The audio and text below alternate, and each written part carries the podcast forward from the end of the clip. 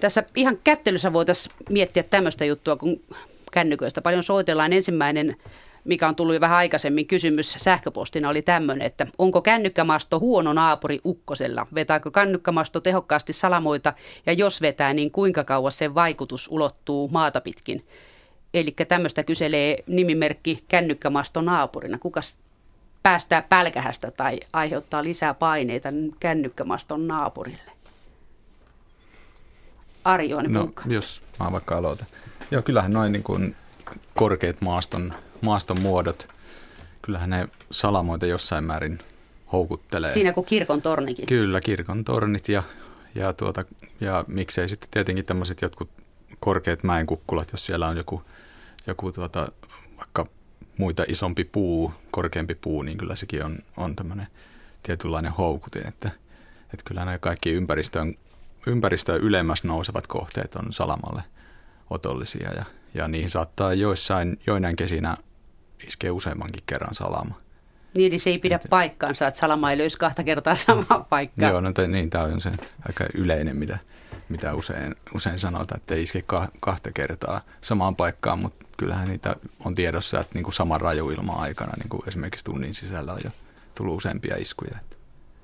Joo. No, siitähän oli toi Pasilan linkkitorniin taas tuossa kaksituhattaseitsemän iske, oliko se neljä kertaa samasta ukkospilvestä, että ei se suinkaan, suinkaan pidä paikkansa, etteikö salama voisi sitten iskeä.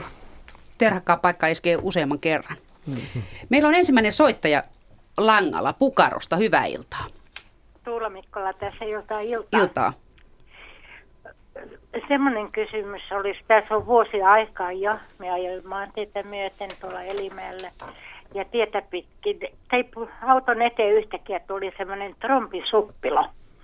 Ja tuota, me ajoin seitsemänkymmentä, suppilo meni siinä eellä ja koko ajan se imi niin kuin kaikkia roskaa siitä maantien verrasta. Ja sitten tie kääntyi oikealle, mutta trompi lähti vasemmalle. Ja sen päällä oli semmoinen niin kuin atomipommin sieni, täynnä sitä roskaa ja, ja heinää ja kortteja. Se oli ihan harmaa musta. Ja sitten se meni mettään ja törmäsi kahteen isoon tukkipuuhun ja meni niks-naks poikki. Ja sitten se jatkoi jonnekin, mutta minun ei minun tie kääntyi oikealle. Niin.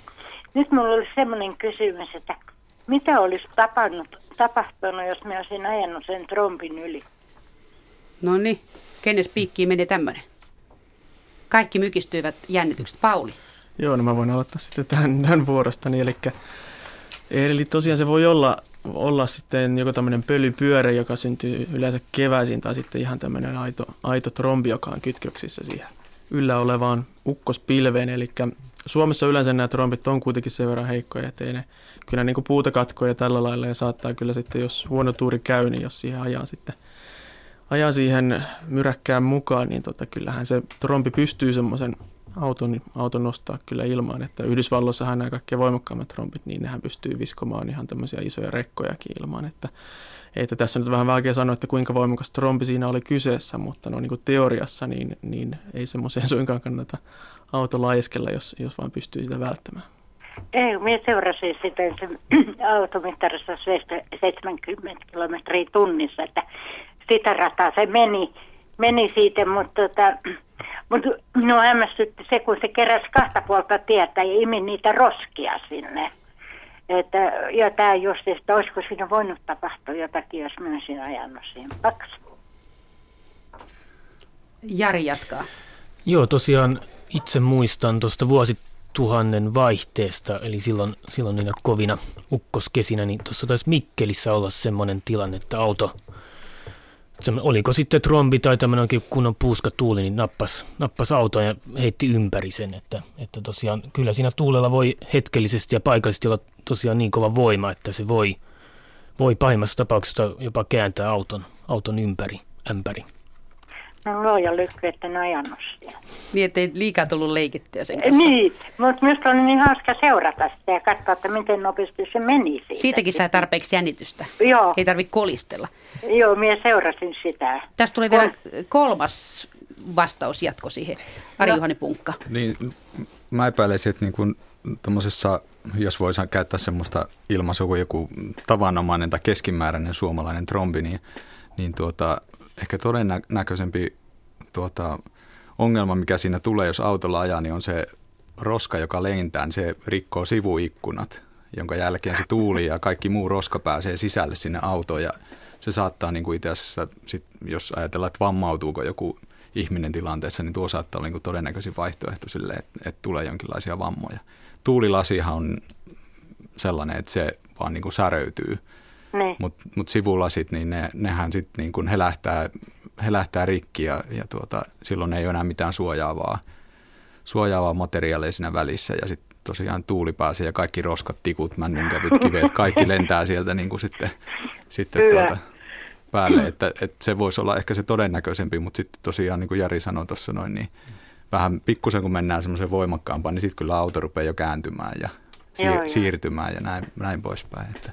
Eli se tuuppaisi ne imuroimansa roskat sinne auton, kun ikkunat ensin rikkoo, niin sitten pääsee urheiluautoilija imuroimaan autoa, kun kotiin pääsee. Joo, se oli muuten se, just tässä vuosisadan vaihteessa, kun niitä trompeja meni, mutta niitä meni pitkin tietä ja sitten kerrankin meni, minulla oli koirat pihalla vapaana ja tuli semmoinen pyörä siellä meni, niin koirat painu kaikki sinne koppiin, niin se oli yhden koiran koppi, niin kolme ahtautui sinne, että samaa koppia, tuota, mutta se jatkoi vaan sitä tietä myöten, ettei se tullut sitä minnekään. Tämä osasi liikennesäädöttää. Juu, viimeinen juu. Tuttavuus. Joo. Pysy tiellä. Niin pysy, justiin. Mutta kiitoksia. Kiitoksia teille mielenkiintoisesta kysymyksestä. Täällä olisi sähköpostikysymys tämmöinen, kun voisitteko ystävällisesti kertoa sen merkittävän eron suihku- ja syöksyvirtauksen välillä? Vai onko se sama juttu? No ei se ole, ei, ei ole kyllä sama juttu. Tietenkin yhteistä siinä, jos nyt haetaan jotain yhtäläisyyksiä, niin yhteistä on se, että on kyse voimakkaasta ilmanvirtauksesta, voimakkaasta tuulesta ja semmoisesta tuulesta, joka kulkee aika suoraviivaisesti eteenpäin, mutta sitten esiintymiskorkeus on jotain ihan muuta, että suihkuvirtaus ei, ei ai, suoraan. Ai niin se on tuo taivaan tuulissa. Niin se on korkealla, niin. Missä se, lenskarit lentävät. Joo, eli le, lentokoneeseen jos menee, niin saattaa joutua kokemaan suihkuvirtausten aiheuttamia ikäviä ilmiöitä. Mitäs ne turbulenssin on? Muodossa. Ilmakuoppia suomeksi. Joo, kyllä. Että ne saattaa olla todella rajuja, rajuja pahimmillaan. Mutta sitten taas syöksyvirtaus on ukkospilven aiheuttama tai kuuropilven aiheuttama ilmiö, ja se esiintyy maanpinnan lähellä. Eli no, tuoreimmassa muistissa varmaan kesän kaksituhattakymmenen rajuilmat, ja silloin valtaosa vahingoista aiheutui syöksyvirtauksista. Eli se on ukkospilvestä alas, alas Eli tuleva. Se on se, mihin me täällä maa, maassa tepastellessa päädy, törmätään. Kyllä, joo. Selvä juttu. Seuraava soittaja on langalla ja soitto tulee Porvoon saaristosta. Hyvää iltaa. No, iltaa, iltaa. Ja teillä oli kysyttävää säistä. Joo, semmoinen juttu, että onko sitten olemassa mitään tilastotietoa siitä, että kun oman havainnon mukaan täällä on niinku noi tuuliset päivät lisääntynyt, niinku, jos mä ajattelin, että mä olen syntynyt viisikymmentäluvun puolesvälistä, niin silloin oli, se voi olla tietenkin lapsuudenkin muistoja, että mun mielestä oli niinku rauhallisempaa silloin, mutta nyt tuulee niinku harva se päivä niin yli kymmenen metriä sekunnissa, niin onko siitä mitä tilastotietoa olemassa, että onko se oikeasti näin vai onko se vaan luulotauti? No sen tietää kertoa Pauli Jokinen. No joo, niin. Kyllä tosiaan tuulia on, on paljon tutkittu, erityisesti näitä voimakkaita tuulia, ja niissä ei kyllä Suomen osalta mitään ainakaan merkittävää muutosta ole tässä viime vuosikymmenien aikana havaittu, että tuulella on vähän semmoinen, se tuppaa olemaan vähän semmoista syklistä, että joinakin vuosina tai vuosikymmeninä saattaa sitten tulla vähän enemmän, sitten taas tulla vähän semmoisia joo, rauhallisempia hetkiäkin, että esimerkiksi tuossa yhdeksänkymmentäluvun alu, alussa oli aika paljon myrskyjä ja, ja voimakasta tuulta no yleisesti ottaa, että sitten se vähän menee tällä lailla, että, että tota, välillä saattaa olla sitten tuulisempaa, sitten se viimeiset joo, vuodet, kun on lähimuistissa, niin sitten saattaa jäädä semmoinen kuva, että, että nyt on selvästi tuulisempaa kuin silloin, silloin pienenä, pienenä vuosikymmenen sitten, mutta tota, mitään semmoista tosiaan merkittävää muutosta ei ole ainakaan tilastojen puolesta, puolesta havaittavissa. Okei, okei. Niin, että tämähän on tyytyminen, lapsuusmuistot on kaunistuneita vuosien varrella.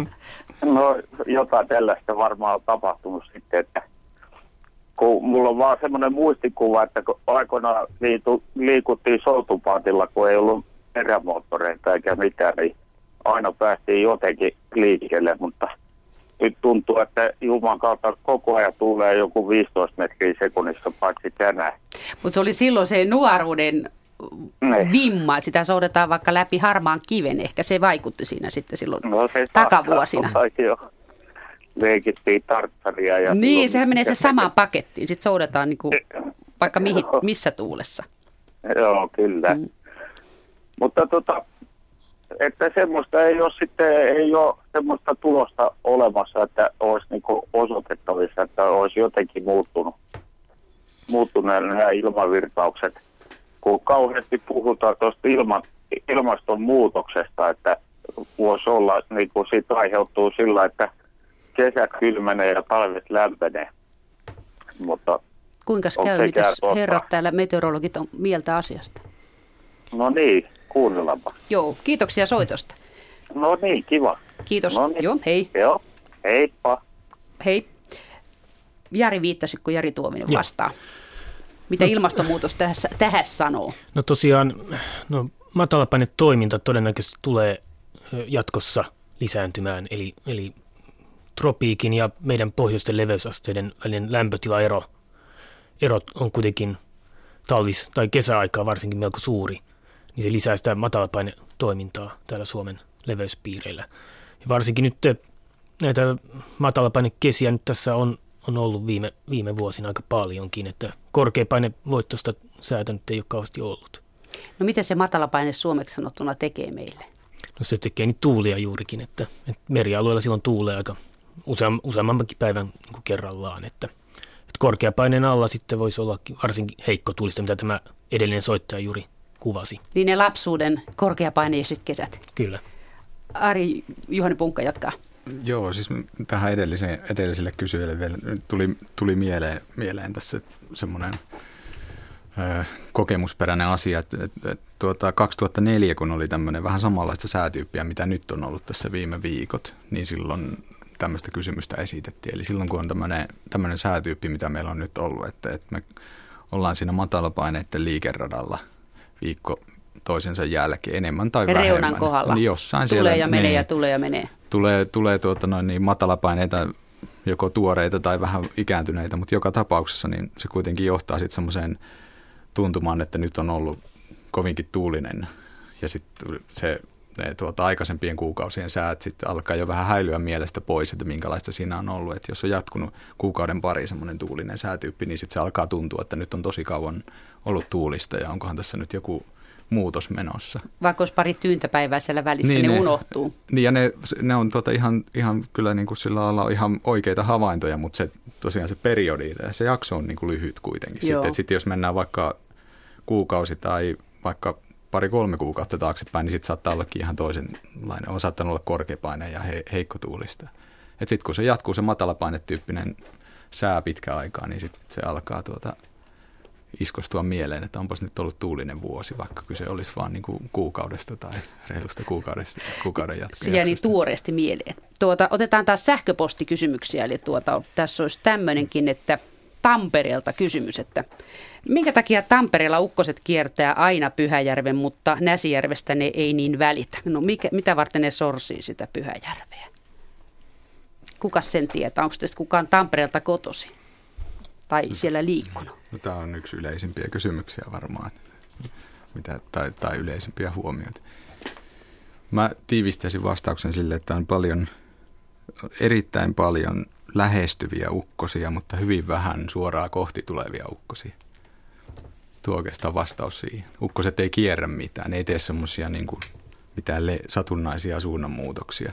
Niiden liikeradat saattaa olla niin kuin ka- loivasti kaartuvia, mutta usein ne menee aika lailla sillä lailla niin kuin joko suoraan tai, tai nimenomaan silleen kaartua. Että niin kuin se pukaron pyöri, että se kaartoi siitä tiehaarasta, että niin, se on ruvennut sitä autoa kiertämään. Joo, joo että ei, tietenkin on sitten jotain, jotain tilanteita, niin kuin alkukesällä voi olla, jos on hy, hyvin semmoisia hidasliikkeisiä ukkospilviä, niin kyllä ne silloin ihan oikeasti ne, voisi sanoa lainausmerkeissä, väit, välttelee kylmiä vesistöalueita.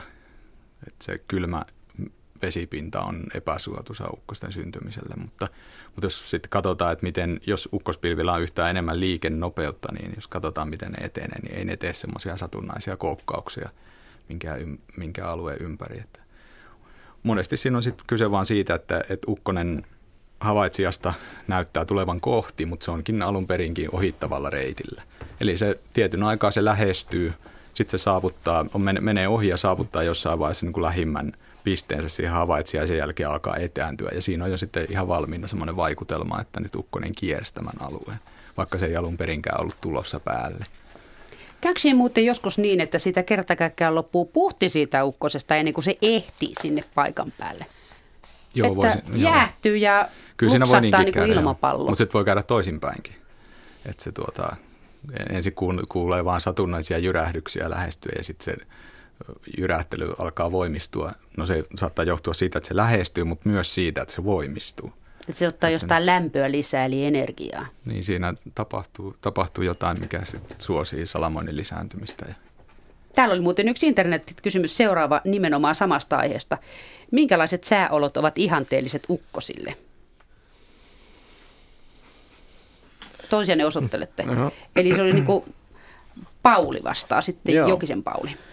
Eli ukkosista on kyse ja minkälaiset olosuhteet on niille hyviä. No oikeastaan se voisi kiteyttää siis tämmöiseen ukkosreseptiin, eli kolme tekijää oikeastaan. Miten keitämme ukkoset? Niin. Mitä, mitä tarvii laittaa kattilaan, että saadaan ukkonen aikaiseksi? Niin ensimmäinen tekijä on oikeastaan tämmöinen, että tarvitaan tarpeeksi kosteutta täällä ilmakehän alemmissa osissa. Että tavallaan se on se, mikä sitten näkyy, näkyy siinä ukkospilvenä, kun se lähtee sitten kohoamaan tuonne ylöspäin. Että kosteutta tarvitaan täällä maanpinnan läheisissä ilmakerroksissa.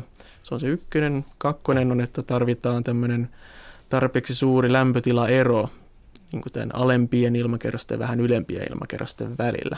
Eli toisin sanoen lämpötilan tulee, tulee laskea sitten ylöspäin mentäessä tarpeeksi, että sitten tämmöiset ukkospilvet pääsee siinä kohoamaan. Ja sitten kolmas tekijä on, että vaaditaan jokin tekijä, joka käynnistää sitten se, tämmöisen niin kuin ukkospilviprosessin, eli joku vaikka säärintama tai merituulisolu tai joku vähän, vähän suurempi mäki tai, tai vuoristo, että se antaa sille sen alkusysäyksen, että nämä kolme tekijää vaaditaan, että ukkosia pystyy ylipäätään syntymään.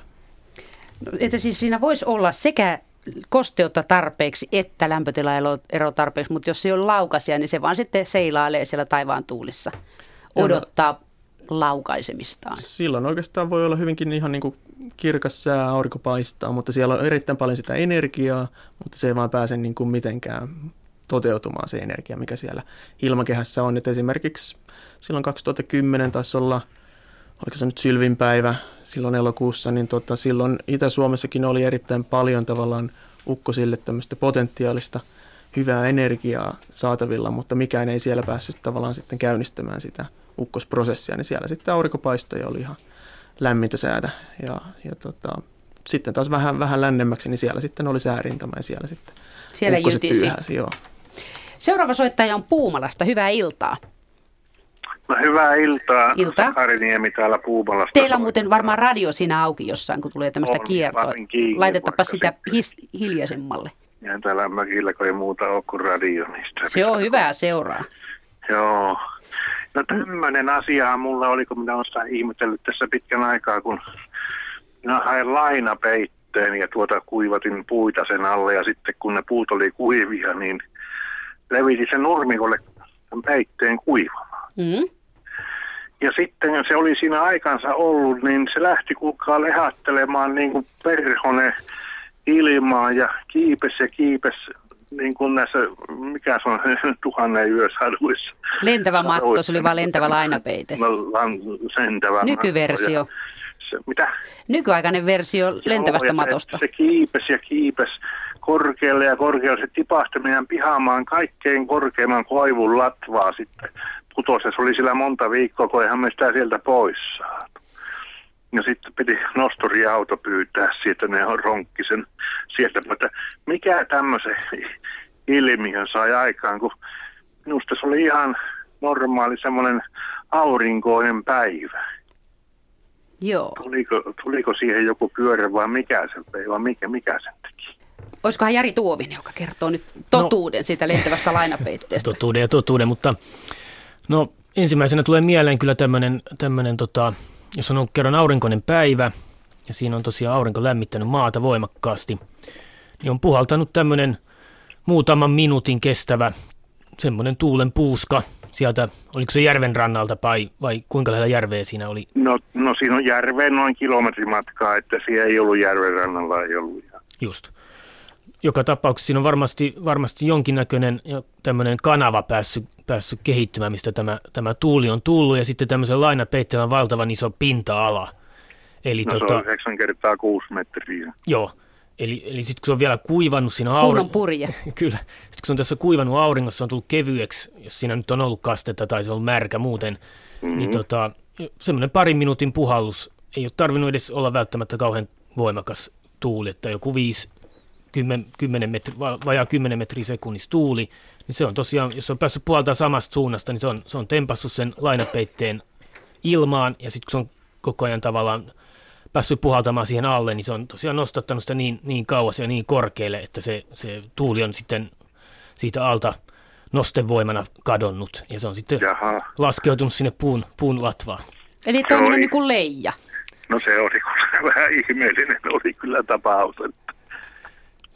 Tässä tuli vielä jatkoselostusta, Ari-Juhani Punkka. Niin, mulla olisi no oikeastaan niin, jatkokysymys, että miten se peite käyttäytyi siinä, kun se nousi? Et, et, menikö no se niin kuin... se meni kuin lepakko leijasi sinne, tuota, noin sinne ylös. Eli se ei, niin kuin, se ei tehnyt minkäänlaista, pyö... se ei niin kuin ollut semmoisella pyörimällä? Ei, ei, ei mennyt pyörimällä, se ei no. minusta pyörimällä, ei mennyt. Joo. Kun joskus voi olla, voi olla myös kyseessä tämmöisessä ehkä semmoinen, miten se nyt sanoisi, pölypyörteen esiaste tai joku tämmöinen mm. löyhä ilmapyöre, ei varsinaista pölypyörettä. Eli... No minäkin ajattelin, että se oli joku strompi, joka sen otti, mutta kun se meni niin nätisti sinne. Joo, näitä ilma, ilmapyörteitähän on eri kokoisia, niitä jatkuvasti tuolla, tuolla on, että ne, ne ei vaan näy sit silmälle, kun Joo. on sen verran heikkoja. Sitten vasta kun ne tulee niin voimakkaaksi, että ne kykenee nostamaan maasta roskaa, esimerkiksi pölyä tai jotain tämmöistä, niin sitten se tulee näkyväksi. Mm. Et tuota, ehkä tämä voi olla tämä Jari, Jarin selityskin ihan... Ihan kyllä niin kuin to, to, ehkä todennäköisin tuossa, että ei sinne välttämättä ole sit pyörettä ollut, kun se ei, ei tuota, ole minkälaisella pyörivällä Joo. radalla niin ollut. Se ei, se minusta ei mennyt pyörivällä, kun mä olin sinne kattelin, kun se meni ja nousi ja nousi ja nousi ja nousi ja sitten yksi kaksi loppuessa laskeutui, suurimman koivuuslatvaan laskeutui. Se oli monta viikkoa ja ihmiset ihmettelivät, että mikä tuon tuonne on viehin. Kyselin nyt, että minkä takia te olette hinannut sen sinne koivuuslatvaan? Joo, joo, justiinsa kyllä. Kukaan sen sinne on pieni. Siinä on muuten ihmettelimistä naapureillekin puheaihetta pitkäksi aikaa. No oli siinä kyllä ihmetystä, ihmetystä silloin aikanaan. No niin, kiitos vaan. Mutta nyt se ratkesi. Nyt se ratkesi, kiitos vaan. Joo, kiitoksia teille soitosta. No, hei. Hei. Meillä on taas tässä sähköpostikysymyksiä ukkosista. Eli tuota, mikäs mahtaa olla Suomessa vuorokauden aikana mitattujen salami, salamoiden suurin lukumäärä? Ja minä päivänä tämmöinen salamarypäle on riehunut maassamme. Tietääkö sitä kuka? Onko sitä niin kuin, tuoreita tietoja? Että olisi, olisiko, sormet sojottelee niin kuin Pauli Jokiseen päin täällä, että ilmeisesti joudut vastaamaan. No, voin jälleen tänne aloittaa vähän pohjustaa tätä salamatietoa. Eli tosiaan tässä nyt viime vuosien oikeastaan kovimmat ukkoset niin kuin salamamäärissä mitattuna oli silloin kesällä kaksituhattakymmenen. Silloinhan muun muassa silloin... Sylvin päivänä päästiin tosiaan yli kaksikymmentätuhatta maasalaman määrän sitten Suomessa, mutta tosiaan sitten jos mennään vuosikymmeniä taaksepäin, niin kyllähän siellä varmaan kovempiakin ukkospäiviä löytyy, mutta sitten tosiaan silloin ei tämmöisiä, tämmöisiä kovin tarkkoja salamapaikantamia vielä ollut Suomessa, että oli tämmöisiä salamalaskijoita, että kyllä niistäkin saadaan jonkinlaista osvittaa siitä, että kuinka, kuinka paljon sitten vuorokaudessa Suomessa sitten on saattanut olla näitä salamoita, mutta onko... Onko Ari-Juhanella jotain tarkempaa? Muistaa? Niin mä muistaisin, että kesä kahdeksankymmentäkahdeksan näkyy siis aika isona piikkinä salamatilastossa, että siellä on noin neljäkymmentätuhatta maasalaman päivä. Mitä tai... ihmeellistä silloin oli ilmassa, kun niin hirveästi jytisi? Äh, joo, nyt ei, ei kyllä omaa niin kuin, ennustuskokemus ei kyllä riitä. Et ollut Olen silloin ko- meteorologina koulu, vielä. Koulupoika siinä vaiheessa, että ei ole jäänyt. Se oli... Oliko se kesäkuun loppu kahdeksankymmentäkahdeksan, mikä, mikä siellä tilastossa on? Että, et tuota, päivä. Se on aika vielä, se on melkein niin kuin tuplamäärä tähän, tähän tuota kaksituhattakymmenen tilanteeseen, että noissa tuommoisessa, kun oikein, oikein paljon maasalamoita, niin si, siinä alkaa jo niin kuin Suomen koko jo vähän rajoittaa sitä, että tavallaan Suomi alkaa olla jo pelikenttänä ukkosille ja salamoille niin, niin pieniä, että siellä mitä ne, vaikka su, koko Suomessa olisi, olisi tuota runsaasti energiaa käytössä siitä, mistä Pauli tuossa jo puhui. Osa lyö rajan yli tai mereen. Niin, niin siellä jo menee sitten, kun tämmöinen kymmenen kaksikymmentätuhatta salaman määrä tulee täyteen, niin siellä on ollut jo valtava määrä ukkospilviä syömässä sitä, vähentämässä sitä energiaa, ja sitten se, että saataisiin vielä lisää, niin kyllä se vaatii aika erityiset olosuhteet, että, että sitten tavallaan jos jonain päivänä, jolloin on ollut Suomessa vaikka parikymmentä tuhatta maasalamaa, niin sitten jos kurkataan vielä Baltia ja Venäjälle, sieltä saadaan vielä lisää, saadaan se koko... Mitkä on meikäläistä pilvistä kämähtänyt, vaan vähän vinoa. Ne, no joo, ne on tavallaan menneet, ne on sitten ollut niin kuin ennen meille, tai meille saapumista tai sitten me, meiltä poistumisen jälkeen, että kyllähän sieltä varmaan tulee monessa, monena päivänä toinen mokoma lisää vielä, että niin kuin niitä on sitten kymmeniä tuhansia vielä Suomen rajojen ulkopuolella. Niin, koska ne ei valtion rajoja noudata ne joo, myrskyt. Ei oikein. Mm. Jos, jotta laittaa vielä vähän niin kuin perspektiiviä kohdilleen, niin justiinsa tämä... Jos katsotaan niin kuin tätä kesää tähän mennessä, niin tämähän on ollut niin kuin salamoiden määrässä aika, aika heikkoa kyllä. Et jos katsotaan nyt toukokuuta ja kesäkuuta, niin Suomessa on paikannettu vasta tuommoinen seitsemäntuhatta viisisataa salamaa. Onko se epänormaalin vähän? No kyllä se aika vähän on. Että kyllä heikompiakin, jos nyt voi näin ajatella, niin heikompiakin ukkoskauden avauksia kyllä löytyy. Mutta tässä nyt, kun viime vuosina on ollut vähän tämmöisiä aktiivisempiakin kausia, niin kyllä tämä tuntuu etenkin nämä myrskypongarin mielestä vähän, niin, vähän että... kyllä huonolta aloitukselta. Mutta tosiaan, että jos ajatellaan, että tähän mennessä on tuommoinen seitsemäntuhatta viisisataa niin kuin koko kesänä ollut, niin joskus on tosiaan neljäkymmentätuhatta sitten yhden vuorokauden aikana. Nyt niin ollaan jäljessä määrä. Sun tavoitteistasi. Vähän on joo, mutta lomat on vielä tuloilla. Että. Niin, että pääsee bongailemaan myrskyjä. Niin. Meillä on puhelu Parasjoelta. Hyvää iltapäivää. Joo, morjesta. Morjesta. Tässä semmoista asiaa sen kysynyt, kun vaikka nyt sisävesien äärellä olenkin, mutta tuota, tuosta merisäästä, että, että kun puhutaan merkitsevästä aallon korkeudesta, kun merisäässä annetaan varoitus, niin mitataanko se nyt sitten ikään kuin aallon pohjasta aallon harjalle vai siitä niin sanotusta tyynestä vedestä? Että onko kahden ja puolen metrin aallon korkeus, niin onko se todellisuudessa niin kuin viisi metriä vai? Tämän... Okay. En ole saanut vastausta mistään siihen. Täällä on yksi merisäälaatija paikalla, mm. Jari Tuovinen. Mitä tuohon Kyllä. sanot? No joo, eli tosiaan merisäässä me tosiaan näitä tuulia lähinnä ennustelemme siellä ja, ja tota...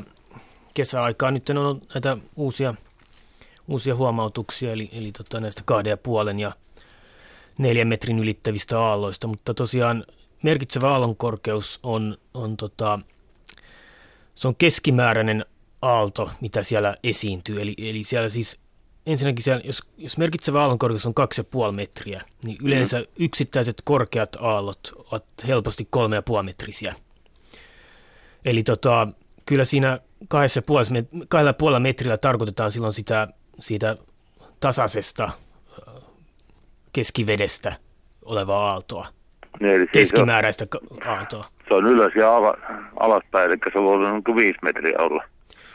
No. Sitten se aletaan aallon pohjasta on harjalla. Niin. Niin, joo, joo, jos siis aallon korkeudesta puhutaan, niin se on, jos on joku yksittäinen aalto, joka on esimerkiksi neljä metriä, niin se tarkoittaa siis sieltä aallon pohjasta harjalle. Sitä niin kuin se ihan, pätkä on neljä joo, metriä. Se pätkä on neljä no niin, metriä. Joo, no just kyllä. Joo, sitten tämä selveni. Et se merkitsevä aallon korkeus, niin se on tuota, pyritty ö, määrittelemään jotakuinkin sillä lailla, että se, jos merenku, kokenutta merenkulkijaa pyydetään arvioimaan, mikä on aallon korkeus keskimäärin, niin se osuu aika lähelle. Eli, eli silloin kun merillä tai vesillä ollaan, niin tuota, kokenut merenkulkija saattaa sanoa, että nyt on tuommoista kaksi ja puoli metristä aaltoa, niin se pitäisi olla sitä aika lähellä sitä niin sanottua merkitsevää aallonkorkeutta. Niin, Just, joo, ei joo. puhuta huipuista eikä niin kuin minimeistä, vaan se tosiaan keskimääräinen aallonkorkeus. Miksei sen nimi ole sitten keskimääräinen aallonkorkeus? Kysyy nimimerkki epätietoinen maakrapu ja meteorologi jatkaa. Jaa, nyt pitäisi... Ei ole ehkä, tämä ei ole ihan, meteoro, ei ole ihan meteorologin ominta tonttia, tämä, mm. tämä tuota, aihepiiri, mutta tuota, No, mutta tämä arviointi tuli nyt silleen selväksi. Niin, että tiedät, että koska kärsii mennä vesillä. Minkäkin kokoisella paatilla? No, kyllä mä ehkä sen tiedän. No, se on hyvä. Joo. Kiitoksia paljon. Kiitoksia soitosta. Hei. Hei. Ja sitten otetaanko taas sähköposteja. Eli tuota niin, että täällä on taas näitä pilvien hajoamisiin, tai siis mahdollisesti niin liittyviä juttuja. Monesti on käynyt niin, että ukkosrintama on ollut Viron ja Venäjän puolella, mutta kun se kohtaa Suomenlahden tai Laatokan, niin se lainausmerkeissä kuolee. Miksi ukkoset kuolevat Suomenlahden tai Laatokan kohdalla? No miksipä ne, hävi, mihin ne häviää? Joo, no tässä on tosiaan samasta jutusta kyse, mistä Ari-Juhani puhui aiemmin, eli tämmöiset, tämmöiset ukkoset, jotka saa sen energiansa tästä läheltä, oli se sitten vesi tai maanpinta, niin tota, jos ne kohtaa tämmöisen, etenkin alkukesällä kylmän meren, niin yleensä ne siinä sitten menettää sitä energiaa ja alkaa heiketä. Kun jäähtyvät tässä, raukat. Vähän joo, niin kuin jäähtyy, että sitten alkaa salamointi hiipumaan ja sitten rannikolle Suomen puolelle tulee sitten, tai Suomen puolelle tulee ylipäätään sitten ehkä semmoista vähän heikompaa ukkosta, että se saattaa sitten myöhemmin, myöhemmin maa-alueella sitten uudelleen aktivoitua, mutta siinä meren yllä se saattaa sitten tilapäisesti ainakin heiketä, että sitten taas loppukesästä, kun meri on, meri on kuitenkin suhteellisen lämmin, niin silloin sitten saattaa olla tilanne päinvastoin, että ne ukkoset painottuukin tuonne merialueiden ylle ja sitten ehkä maa-alueella on viileämpää, että silloin taas tilanne on sitten ihan päinvastainen. Niin, että se jäähtyy piloille, hyvä ukkonen, kun se tulee kylmän veden päälle. Harmin paikka. Seuraava soittaja on Kuhmosta. Hyvää iltaa. Täällä Hirusen kertoo iltapäivää. Iltapäivää. Joo, olisin kysynyt vaan tuommoista monta vuotta. Olen jo äh, yrittänyt, mutta nyt pääsin. kaksituhattaviisi tapahtui semmoinen juttu, kolmastoista viidettä Ja tuli semmoinen rompi, ja se vei, liiteristä vei suurimman osan katosta. Ja, ja vasta oli jäät lähtenyt järvestä kahdestoista päivä ja sitten sieltä uhkui sitä kylmää, mutta muuten lämmin ilma. Ja minä kun tulin kotiin hautajaisista, niin mä ihmettelin, että mikä, mikä jumalailma täällä on käynyt, kun oli niin viileä ja outo, utopinen ilma. Semmoinen se huoku, se ilma, semmoista outoa. Ja sitten minä sanoin, siinä vitsailin, että miksi et vienyt koko kattoa. Miten me saadaan tuo loppuosa sieltä pois? Niin kuinka ollakaan. Kahden viikon päästä seitsemän aikaa olin koiraa käyttämässä lenkillä ja sillä metässä kuhisi tuuli ja se pyöritteli puita aika vinhasti. Ja sitten pysähtyi saunan luokse. Ja mä sanoin, että et vie sitä saunasta kattoa. Ota se, se pätkä sieltä kato, liiterin katolta, minkä jätit viime kerralla. En mä uskonut, että se totteen käy. Sitten kuului romina. Se irrotti sitä katon palasta. Se nousi pihlejien yläpuolelle. Meillä on se ratsastusaita siinä liiterin takana. Ja, ja nousi sinne semmoisena niin kuin lettuna ylös ilmaan korkealle. Ja se sen käänsi sinne alas ja puotti sen sinne. Että heitti niin kuin ylös alasin, nurinpäisen katon. Niin, ja minä, minulla oli semmoinen kauhean kylmä ja outo olo. Mulla karvat nousi pystyyn niskavilloissa ja mä sanoin, että Herran Jeesus, on sulla voimaa. Kiitoksia oikein paljon. Tuo oli kyllä utopinen juttu. Ja sen jälkeen, kun mä tulin kotiin tänne sisälle, niin mä sanoin mun miehelle, joka näki sen ensimmäisen osan. Ja minä näin sitten sen toisen osan. Ne ei voi olla totta. Mä sanoin, tuu kattoo. Niin, me katsottiin, että miten se on mahdollista. Siinä kävi nyt niin kuin salamallakin, että se joskus pamahtaa kaksi kertaa samaan paikkaan, mutta mikä tälle on selitys? Löytyykö täältä? No kato, kun me asutaan Vaaralla. Mm-hmm. Ja toisella puolella on suota ja toisella puolella on sitten järvi. Niin mä epäilin sieltä, että se tuli se kylmä sieltä ja sitten lämmin ilma ja teki semmoisen, kun tuossa nousuvirtauksen tai jonkun semmoisen. Kun me on säätötarkkailija jo monta vuotta ja kaikkia näitä ilmiöitä laittanut ylös. Just, joo, onko siihen selitystä tämmöiseen asiaan? No asia? Tässä katsotaan, nouseeko täällä käsiä pystyy. Näyttää siltä, että Ari-Juhani Punkka ainakin muut osoittelee sormella. Niin on. Syöksyvirtausmies kertoo. Oliko tuota tilanteessa, säätilanteessa aurinkoista vai oliko siinä sadekuureja tai ukkosta näissä tilanteissa? Sitä, sitä ensimmäistä tilannetta mä en tiedä, mutta toisessa tilanteessa oli mahtava aurinkoinen aamu, kun mä käytin koiraa tuolla lenkillä ja sitten tuli se tuulenpyörre. Semmoinen puuskanen, semmoinen, että se pyöritteli puita. Ja se oli hurjan tuntosta ja minua rupesi pelottamaan, että nois kaatuu mun päälle. Ja mä koitin koiran kanssa pauhilla kotiin päin. Ja se oli semmoinen utopisen tuntosta. En mä olisi uskonut millään. Mä vaan ajattelin, että se oli sen verran kylmää siellä maastossa. Ja lämmin oli ilma. Yksi, kaksi lämmit, lämmitty. Lämpisi se ilma. En tiedä. Niin, no se jälkimmäinen tapaus nyt viittaa sitten pölypyörteeseen, jos on ollut aurinkoinen. Aurinkoinen sää siinä, eli, eli pölypyöre on, on tullut, mutta tuota, onko sitten samalla, samalla paikalla tai siinä ihan lähialueella näitä kahte, kahden tapauksen lisäksi vielä esiintynyt, esiintynyt pyöreitä? No Kuhmossa oli tuolla, tuolla missä oli se, se ähm, rastiviikot, oli joku rastipäivät, niin siellähän se kävi myös sitten samana kesänä rompi. Mutta ei siinä pihapiirissä kuitenkaan. Ei meidän pihapiirissä Joo. ole käynyt sillä, semmoisia rompeja, mutta kun nyt kaksi on kaksituhattaviisi. Joo. No nämä pölypyörteet on tosiaan semmoisia, että ne aurinkoisina, aurinkoisina alkuja. Mutta ne on voimakkaita. Joo, ne voi, tuo, tuo kuvaus kuulostaa, kuulostaa semmoiselta voimakkaalta pölypyörteeltä, eli ne, ne ehkä tuota pahimmillaan pystyy tuon tapaisiin tihutöihin, että ne repii, repii tuota...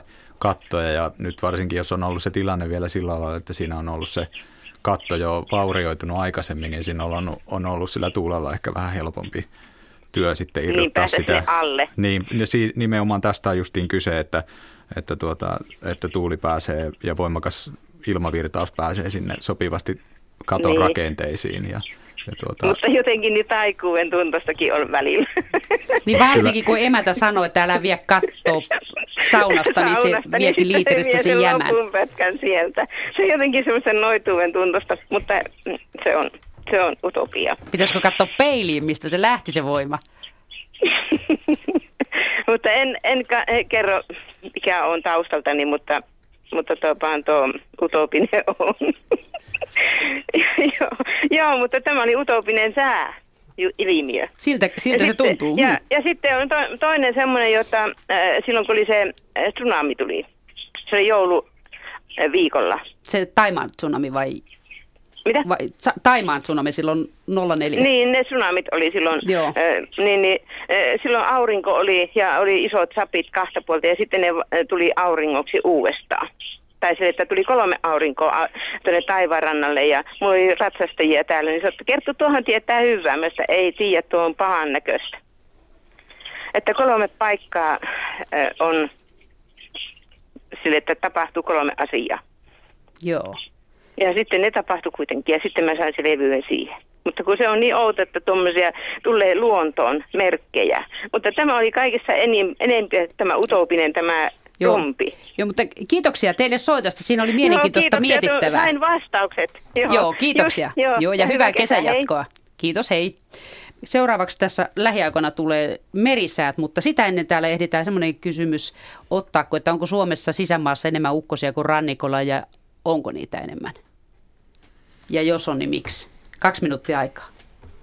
No yritetään ahda, ahdata vaikka minuuttiin tässä. Mm. Eli tosiaan kyllähän etenkin tässä alkukesästä, niin kyllä ne ukkoset painottuu tuonne sisämaan puolelle. Juuri se tästä kylmästä merestä johtuen, että se viilentää ja putsaa. Siellä on lämpimämpää. Joo, se putsaa tätä rannikkoseutua aika tehokkaasti. Että sitten taas loppukesästä, niin tosiaan sitten rannikoillakin niin saattaa olla ihan, ihan voimakkaitakin hyvinkin helposti sitten näitä ukkoskuureja. Mutta kyllä noin niin kuin tilastojen valossa, niin, niin kyllä ne suurimmat salmamäärät painottuu sisämaan puolelle. Eli vähän niin kuin tuonne Pohjanmaan suuntaan sitten tuonne Itä-Suomeen, että tässä on kuitenkin sen verran vähän ollut tätä, tätä nyky, nykymuotoisen salamapaikannuksen havaintomateriaalia vasta käytössä, että tota, vielä ei semmoista ihan tarkkaa, tarkkaa tota, pystytä sanomaan, että missä, missä kaikkein eniten salamoa, mutta kyllä ne sisämaan puolella kuitenkin on. Eli meneekö se vähän niin, että siellä myös on hyvät kesälomahelteet, niin siellä ne ukkosetkin on? Siellä ne tuppaa olemaan joo, että jos menee sinne sisämaan, sisämaalle mökkeilemään johonkin järven rantaan, niin siellä kyllä niitä ukkosia, ukkosia piisaa. Eli kolikossa on siinäkin kohtaa kaksi puolta. Mm, että kannattaa lomalla alkukesästä rannikon tuntumassa, jos vähän haluaa viileessä olla vähän sitten. Niin, no se on se lämpötilapuoli siinä. Joo, säästä jatketaan ja mennään pikkusen pakkia niihin kolmeen aurinkoon, mitä se edellinen soittaja Kuhmosta oli nähnyt silloin joulu, joulun tienoilla. Niin mitäs ne kolme aurinkoa sitten voisi olla? Joo, tosiaan kyse on varmaan sivuauringoista, eli, eli silloin kun aurinko paistaa matalalta. Eli niin kuin se talvella tekee. Talvella tekee Kuhmon korkeudella, niin tosiaan siellä on ilma, yläilmakehässä paljon jääkiteitä, ja sitten tosiaan kun se aurinko päästää niiden jääkiteiden läpi, ja se taittaa sitä valoa sillä tavalla, että sinne auringon molemmille puolille syntyy sitten tämmöinen sivuauringot, tai tämmöinen kaksi valopistettä. Onko sillä jotain tekemistä halojen kanssa? No se on haloilmiö, että, että tota, se on ehkä Suomessa yleisimmin havaittu haloilmiö. Niin, että niitä aurinkoja näkee enemmän, että jos niitä satunnaisesti näkee enemmän, niin ei tarvitse huolestua, mutta jos Alvarissa näkee, niin sitten voisi mennä ehkä lääkäriin, vai? Joo, kyllä. Ei heti tule lähetestä niin kuin ensimmäisestä kerrasta vielä, että tota, näyssä vikaa. Sitten tuota, tässä oli tämmöinen toinen tämmöinen pikaisehkokysymys, että minkä takia Venäjän helteet eivät ole tänä kesänä ulottuneet Suomeen niin kuin edellisenä kahtena kesänä? Onko Venäjällä nyt semmoisia helteitä, että niistä riittäisi tännekin lämpöä? No tota, Jari Tuovinen jatkaa. Joo, tosiaan nämä helteet Venäjälläkin on kyllä jäänyt sinne Uralin itäpuolelle, eli sinne Siperian keski- ja itäosiin tänä vuonna. Esteen taakse. Kyllä. Ja tota, tässä on vähän pidemmän aikaa, pari vuotta ollut tämmöinen Siperian korkeapaine hyvin vahvana. Ja nyt tässä on kyllä ollut oireita, että tämä suursäätila on muuttunut, eli tämä Siperian korkeakin on nyt, on nyt ollut tässä alkukesästä heikompi tämän kylmän talven jälkeen sitten. Eli siinä on niinku puhti vähän vähissä. Kyllä. Siinäkin. No onko siinä mahdollista, että sieltä sitten kesän mittaan tulisi lisää lämpöä tänne, kun jonain vuosinahan sieltä on tullut sitten lämpöä ja tuulta ja savusumuakin, kun ne polttelee niitä mettiä siellä. Ari-Juhani Punkka. En, en, en nyt halua tässä yhtään pelotella vielä niin kuin lomaansa odottavia ihmisiä, mutta muuten mutta, vaan, tuota, muuten vaan että niin kuin semmoisiakin kesiä on nähty, että tämmöinen säätyyppi jatkuu ja jatkuu ja, ja sitten se muuttuu niin kuin lämpimälle, lämpimille säille tyypille tai, tai suotuisaksi vasta niin kuin syksymällä, jolloin sieltä ei enää välttämättä tulekaan semmoista lämmintä. Ei ole lämmintä, mitään lämmintä, mikä tulisi. Niin, vaan sieltä tulee sitten niin kuin, voi tulla sumupilve ja tämän, tämän niin kuin tihkusadetta ja tämän tyyppistä säätä, että, että tuota... Itse asiassa tasan viisikymmentä vuotta sitten on ollut aika, aika tuota, voisi sanoa julma ja tyly kesäsää. Tuota, no niin. No itse asiassa Pauli taisi sitä vähän kurkatakin sitä tilastoa. Pauli, muistatko niitä? Joo, no siis silloin kuusikymmentäkaksi vuonna niin koko maassa oli koko kesänä yhteensä vain kolme hellepäivää. Että... Sille ei paljon juhlita. Ei, että se jäi aika kole kyllä silloin. Niin, että, tota, mutta nyt ei vielä sellaista tarvi, siitä vielä tarvitse huolehtua, jos siellä yksi... laimea lämpö odottaa Uralin takana, Joo. niin se ei vielä ratkaise meidän kesän kohtaloa. Kaakkois-Euroopassa on hyvin lämmintä, että sieltä odotellaan. Se tu- voi tulla sieltäkin. Studiossa täällä kuulijoiden kysymi- kuuntelijoiden kysymyksiin ovat vastaamassa meteorologit Rio, jossa ovat mukana Pauli Jokinen, Jari Tuovinen ja Ari-Juhani Punkka ja minä olen Leena Mattila. Meillä on tässä ensimmäisenä sähköpostikysymys, joka koskee sitä, että mihin on juhannushelteet hävinneet. kuusikymmentä- ja seitsemänkymmentäluvulla, kun ilmasto oli vielä kylmä, lähes joka toinen juhannus oli helteinen ja juhannuksen edellä oli tavallisesti pitkä ja kuiva ja usein helteinen jakso. En puhu nyt Helsingin Kaisaniemestä. Ja kahdeksankymmentäluvulla helteet vähenivät ja viimeis, viimeksi oli hellettä vuonna yhdeksänkymmentäyhdeksän. Lisäksi kesäkuun sademäärä on kasvanut huomattavasti. Kun ennen yli viidenkymmenen millin kuukausisade oli harvinainen, niin tämä kesäkuu on jo viides tällä vuosituhannella, kun sadetta täällä Klaukkalassa on saatu yli sata milliä. No mitä siihen sanotte? Ja kuka sanoo ekana? Tipsahti puheenvuoro Pauli Jokiselle. No. Joo, tosiaan kesäkuu on jo siitä jännä, jännä kuukausi, että tässä kaksituhattaluvulla on aika monta kesäkuuta osunut semmoista, jotka on ollut vähän niin kuin tavanomasta viileämpiä ja myöskin sateisempia. Että, että se on kyllä ihan, ihan tilastoista havaitaan kyllä se sama ilmiö, että tässä nyt ei oikein, oikein ole suotuisia kesäsäitä nyt hirveän monta osunut, osunut kesäkuulle. Tosi viime vuonna kyllä oli sitten niitä kolmekymmentä helteitäkin siinä heti kesäkuun aluksi, mutta näihin juhannushelteisiin vielä jo sen verran, että nehän ei itsessään oo tosiaan joka vuotisia, että Lapissakin... Tämä ehkä, sanoikin joka toinen. Joo, Lapissa ehkä joku, koska kerran kymmenessä vuodessa etelämpänä sitten vähän, vähän useammin, mutta tosiaan, että tässä on kesäkuussa tapahtunut semmoinen pieni notkahdus lämpötilossa, että kaikki muut kuukaudet on kyllä lämmenneet tässä, tässä tota, vuosikymmenen varrella, mutta kesäkuu on, on sinnitellyt sitten siinä, että se on niin itsepintainen kuukausi, että ei ole, ei ole suostunut sitä lämpenemään, ja siinä voi olla aika monta tekijää, ja kaikkia niitä ei varmaan tunnetakaan, mutta siinä voi olla vähän tämmöisiä ilmiöitä, että että kuitenkin kesäkuussa ollaan vaihtumassa niin kuin tavallaan siihen juuri sen lämpimämpään ilmamassaan, että siinä ollaan yleensä Suomessa tämmöisessä muutosvyöhykkeessä kuitenkin kesäkuun aikana, että jos siinä tapahtuu pieniäkin muutoksia tässä matalapaineiden reitissä, niin se sitten saattaa johtaa juuri tähän, että, että on sitten sateisempaa ja vähän koleampaa, mutta että siinä on varmaan monta tekijää taustalla, mutta tämä matalapaineiden reitti voi olla kyllä yksi, yksi syy siihen, että minkä takia tässä nyt ei niin, niin usein tämmöisiä oikein kunnon helteisiä kesäkuita ollut. No liittyykö tämä samaan helteettömyyteen se, että teidän firmasta lupaillaan Savukoskelle, Sallaan ja Inariin räntäsadetta ja jopa lunta keskiviikon ja torstain välisenä yönä, eli tässä ihan niin kuin lähituntumassa. Ja torstai-aamunakin voi olla lunta tai räntää.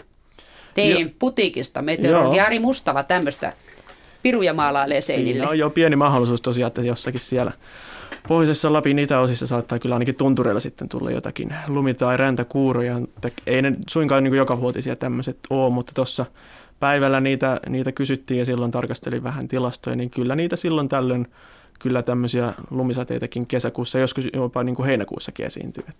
Tuossa vuonna, nyt muista mikä vuosi oli, mutta muun muassa kerran juuri ennen juhannusta, niin Lappiin tuli tuommoinen kaksikymmentäviisi senttiä luntakin. Että kyllä tämmöisiäkin ihan, ihan löytyy kyllä lähihistoriasta. Joo, Yle Lappi tätä tiedottelee meille, että läntinen Lappi säästyy räntä- ja lumisateelta, mutta vielä Rovaniemellä voi torstaina tulla räntää. Eli ripikää sitä huumoria. Seuraava soittaa tulee Konnevedeltä, että sen verran etelämpänä, että ehkä siellä ei saada ei lunta eikä räntää. Hyvää iltaa. Hyvää iltaa. Ja teillä oli kysyttävää säistä. Kyllä, kysyttävää on kovasti. No niin, ei muuta kuin kysymään vaan. Joo, minua kiinnostaa semmoinen, semmoinen juttu, että tuota, mistä saisi tietoa suihkuvirtauksen sijainnista ilmakehässä? Pysyykö ne paikallaan? Sehän on semmoinen yleensä mutkitteleva virtaus, jossa on suuri tuulennopeus, joka nähtävästi aiheutuu kohoavista ilmastoista. Öö, tästä lähempää maanpintotasoa. Eli kenellä täällä nousee ekana sormi pystyy? Jari Tuovinen kertoo, mistä, mistä se määritellään se sijainti. No tosiaan maapalloa ympäröi useampikin tämmöinen suihkuvirtausten vyöhyke, eli puhutaan, puhutaan napa, napasuihkuvirtauksista, jotka on siellä sitten yleensä Suomen, Suomen pohjoispuolella sitten talviaikaan ne Ne tulevat sitten etelämmässä, eli tuonne tänne Suomen, Suomen leveysasteelle, ehkä, ehkä jopa eteläpuolellekin. Silloin, silloin kun tämä napasuihkuvirtaus on Suomen eteläpuolella, niin silloin on, sää, säätyyppi on hyvin semmoinen kylmä tai kolea. Eli käytännössä kesäaikaa se navan läheinen suihkuvirtaus pysyttelee siellä, siellä Suomen pohjoispuolella. Sitten toki on, on keskileveysasteella menee oma, oma suihkuvirtausvyöhykkeensä, joka tosiaan aaltoilee sitten hyvin paljon tässä etelän ja pohjoisen suunnalla. Ja sitten tosiaan vielä tropiikissa, tropiikin lähellä hepoasteella, eli tuolla noin kaksikymmentä leveyspiirin tienoilla löytyy sitten tämmöinen kolmas, kolmas varsinainen suihkuvirtausvyöhyke.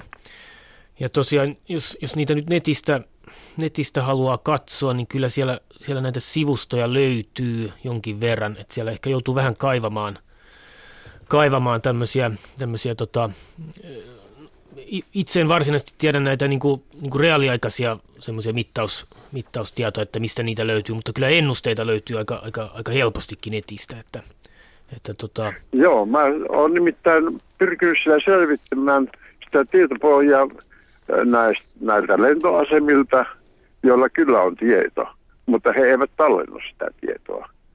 Ja sitten myöskin tästä Ilmatieteen laitokselta on kysynyt, ei heillä ole mitään tietoa siitä.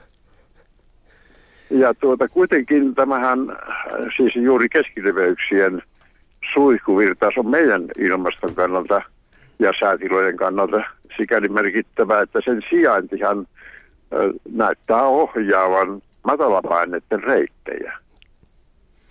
Ja nythän esimerkiksi, kun meillä on ollut hyvin leutoja talvia, niin tämä suihkuvirtaus ilmeisesti on sijainnut tässä Euroopan länsireunalla ja ohjannut matalapaineet Välimereltä suoraan meille ja tuoneet sen lämpimän talven ilmamassat meille. Täällä nyökytellään. Meillähän lämpi, lämpimät talvet aiheutuvat nimenomaan siitä, että meille tulee lämpimiä ilmamassoja, eikä mistään säteilyvaihteluista. Joo, tot, totta, olette aivan oikeassa. Eli, eli tosiaan suihkuvirtausten myötä tätä, näitä matalapaineita sitten liikkuu ja, ja tosiaan suihkuvirtaukset liikuttavat näitä matalapaineita ja niiden mukana tulee sitten etelästä, etelästä lämpöä. Eli, eli tota, suihkuvirtaukset on hyvin tärkeitä, varsinkin tässä tämä keskileveysasteiden suihkuvirtaus niin Suomen, Suomen osalta. No viime kesinä, jos, jos muistellaan näitä helle, oikein helte, helle kuuma kesiä, niin tota... niin siinähän syntyi sitten tämän, tähän suihkuvirtauskenttään semmoinen, puhutaan omega-muotoisesta korkeapaineesta, eli semmoinen sulkukorkeapaine. Eli tota, tämä suihkuvirtaus sitten kiersi, kiersi tämmöisen korkeapaineen alueen sitten ympäri, eli, eli kiersi sitä. Joo, is- eli silloin tapahtui rintaman oikeneminen ja erillisen saarekkeen muodostuminen. Kyllä, ja se, se tosiaan voi, voi olla hyvinkin kestävä rakenne sitten, Kyllä, sitten kesäaikaan. Eli jämähtää tietty säätyyppi päälle. Kyllä. No, no edelleen kiinnostaa se, saako jostakin tietoa suihkuvir- tämän keskileveyksien suihkuvirtauksen sijainnista? Kiinnostaako teitä siis mennyt suihkuvirtauksen sijainti vai tuleva? Öö, nimenomaan mennyt. Öö, sanotaan päivittäistilanne. Mä oon kerran nähnyt säätiedotuksessa, televisiossa, kartan, jossa näytettiin suihkuvirtauksen sijainti. Se mutkitteli silloin huippuvuorelta Välimerelle.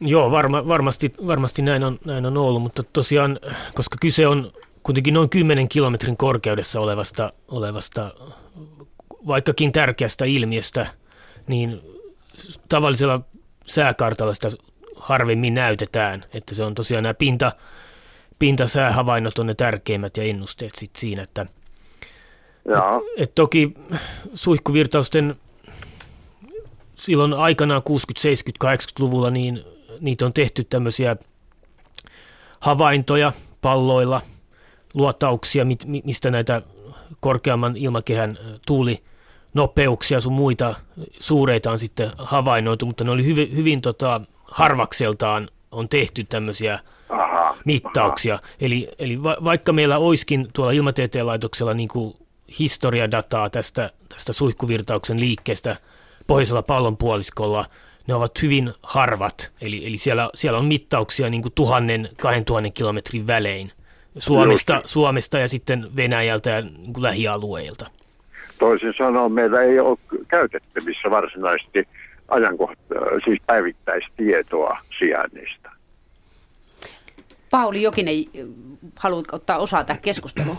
Joo, no tosiaan tämä, tämä suihkuvirtaus on, on sellainen, että tämä kyllä saadaan tämmöisistä niin kuin tulevaisuuteen näistä sääennusten malleista kyllä irti, että niitä näkee, näkee internetissä jollakin sivustolla. Sitten menneisyytekin on tämmöisiä, puhutaan uusanalyyseistä, eli on ajettu sitä mennyttä säätä tietokonemallilla uudestaan ja sieltä kyllä pystytään tämmöisiä poimimaan, että on olemassa, en nyt tiedä kuinka monta olisiko suomenkielisiä sivustoja kuinka olemassa, mutta esimerkiksi saksala, saksankielisiä sivustoita tämmöisiä joko kaupallisia tai vähän harrastepohjalta tehtyjä sivustoja kyllä löytyy, että jos tässä nyt voi, voi jotakin sivua mainostaa, niin on tämmöinen kuin double-u double-u double-u piste vetter kolme piste d, eli W. Tämä on niin kuin saks, saksankielinen vetter kolme piste d, niin sieltä saa tämmöisiä ennusteita sitten tulevaisuuteen, että minkä, missä se suihkuvirtaus mutkittelee ja sitten myöskin aha, historiatietoa menneisyyteen, että siinä täytyy vähän saksaa osata, että löytää sen oikean tiedon sieltä, mutta kyllä näitä sivustoja no, kyllä netistä löytyy. Ollaan. Joo, no sieltä voi, voi alkaa kyllä katsomaan vähän, että mitä tietoa no, sieltä hyvä. löytyy, että siinä tarvii vähän semmoista meteorologista osaamista, että tietää tosiaan sen, miltä korkeudelta sitä, sitä etsii, mutta tosiaan, että tietoa kyllä internetti on, on pullolla, että sieltä täytyy vähän, vähän vaan sitä tietoa kaiveskella. Niin siellä on niin no, paljon mä... sitä tavaraa, ettei mm. mennä löytää sitä, mitä etsii. Joo, kyllä. Joo. No asia on niin, että kyllä mä oon taustani jo turvannut. Mä yksitoista vuotta luonnon äh, klimatologiasta eli ilmasto-opista opiskelijoinen. Eiköhän se löydy sitten niin, sieltä. Kielitaito löytyy myös sitten takataskusta. No sehän on jo kouluajoilta valmis. Joo. Ei muuta kuin nettiin vaan. No niinpä. Kiitoksia vaan teille. Kiitoksia soitosta. Joo. Tässä on vähän samaan, hei, samaan aiheeseen liittyvä sähköpostikysymys, että olisin kysynyt, kuinka hyvin on tutkittu suihkuvirtauksen hyödyntämistä lentoliikenteessä. Siinä tulisi esimerkiksi polttoaineiden säästöjä ja päästöjen pienenemisiä, jotka voisivat olla aika merkittäviä. Eli kuinka usein enkeli- ja pylvässalamointia esiintyy? Tämä on niin kuin toinen kysymys B. Mutta otetaan nyt ekana toi, miten sitä hyödynnetään lentoliikenteessä vai hyödynnetäänkö? Jari Tuovinen. Joo, tosiaan hyvinkin paljon hyödynnetään tänä päivänä lentoliikenteessä. Eli keskimäärin, kun täältä Euroopasta lähdetään tuonne lännen suuntaan, eli Pohjois-Amerikkaan, niin silloin Silloin nämä suihkuvirtaukset, jotka kiertää maapalloa, niin keskimäärin tulevat sitten vastaan, eli aiheuttavat vastatuulta. Ja sitten jos täältä Euroopasta lähdetään tuonne kohti Aasiaa, niin täällä on myötätuulta, eli, eli koneet sitten pääsee hyödyntämään näitä, näitä tuulia. No, no kovimpiin tuuliin, su, voimakkaimpiin suihkuvirtausten keskelle ei, ei koneella yleensä mennä. Ei kannata mennä Joo. kokeilemaan sitä energiansäästöä. Joo, ei, eli, eli tosiaan niissä on, niissä on hyvin voimakasta turbulenssia saattaa esiintyä, ja tota... Sitä ei tosiaan hyödynnetä kauheasti, mutta tota, siis koneet säästää huomattavasti, jopa, jopa parikymmentä prosenttia. Ne tulee nopeammin joo, Amerikoista si- tänne kuin joo, toisinpäin. Joo, ja siis tosiaan joo. moottoritehoja pystytään laskemaan siinä, siinä myötätuulen osalta hyvin paljonkin. Että. Liittyykö se tuohon suihkuvirtauksiin justiinsa, että jos lentää täältä Amerikoihin, niin mennään aika lailla pohjoisen kautta mutka. Islanti näkyy ja Grönlannin etelälaidan yli ja sitten sieltä Kanada ja Jenkkilän rannikkoa alas. Väistetään niitä. No väistetään väistetään, mutta se on yleinen... Siis väistetään vastatuulen suihkuvirtauksia. Se on yleinen tota, lentoreitti, lentokanava, mitä pitkin sitten nämä käytännössä kaikki Pohjois-Amerikan ja Euroopan väliset lento, lentoliikenne sitten tapahtuu. Ja tosiaan joskus nämä suihkuvirtaukset on, on niin, niin voimakkaita, varsinkin tässä Grönlannin eteläkärjessä, missä on näitä... näitä tota, aika korkeitakin paikkoja, niin nämä voimakkaat tuulet ja suihkuvirtaukset saat, saattaa saada hyvinkin, hyvinkin voimakkaita turbulenssitilanteita aikaiseksi. Ja näistä sitten alueelle tai lennon johdo, johdot ja sitten nämä lentosuunnitelmat kyllä kattavat hyvin, hyvin tarkkaan etukäteen, että missä, mikä on se kaikkein hyödyllisin reitti ottaa. Selvä juttu. Täällä on, kun puhuttiin Grönlannin korkeasta maisemista, niin nyt ollaan Levin ty- juurella, eli on sielläkin korkeutta suomalaisittain. Eli ö, Leviltä hyvää iltaa, tai Leville hyvää iltaa. Joo, hyvää iltaa, hyvää iltaa. Tuota, joko Miten? se kuuluu sinne päin? Juu, juu. Miten siellä no ilmoja niin. pitelee? No tässä oli vähän satelee vettä välillä. Ja ei vielä lunta. Aurinko ja lunta lupasivat ensi viikoksi vähän sitten. Niin se on sen verran Länsi-Lappi, että sinne ei tunnu tämän viikon lumet vielä. Ei varmaan, mutta meidän Sodankylästä, josta tultiin, niin sinne ne vähän jo pelotteli, että tulisi. Etkö hiihtokelejä odottele kumminkaan? Ei, odotellaan hiihtokelit talvella sitten. Vastahan päivillisistä päästiin eroon. Joo. Tuota, niin, niin. Tosiaan niin me tuossa Iijokivarressa, niin Kollajankylällä, niin kaksi vuotta sitten, silloin kaksituhattakymmenen, niin mä kuvaan valokuvasi salamoita. Ja tuota...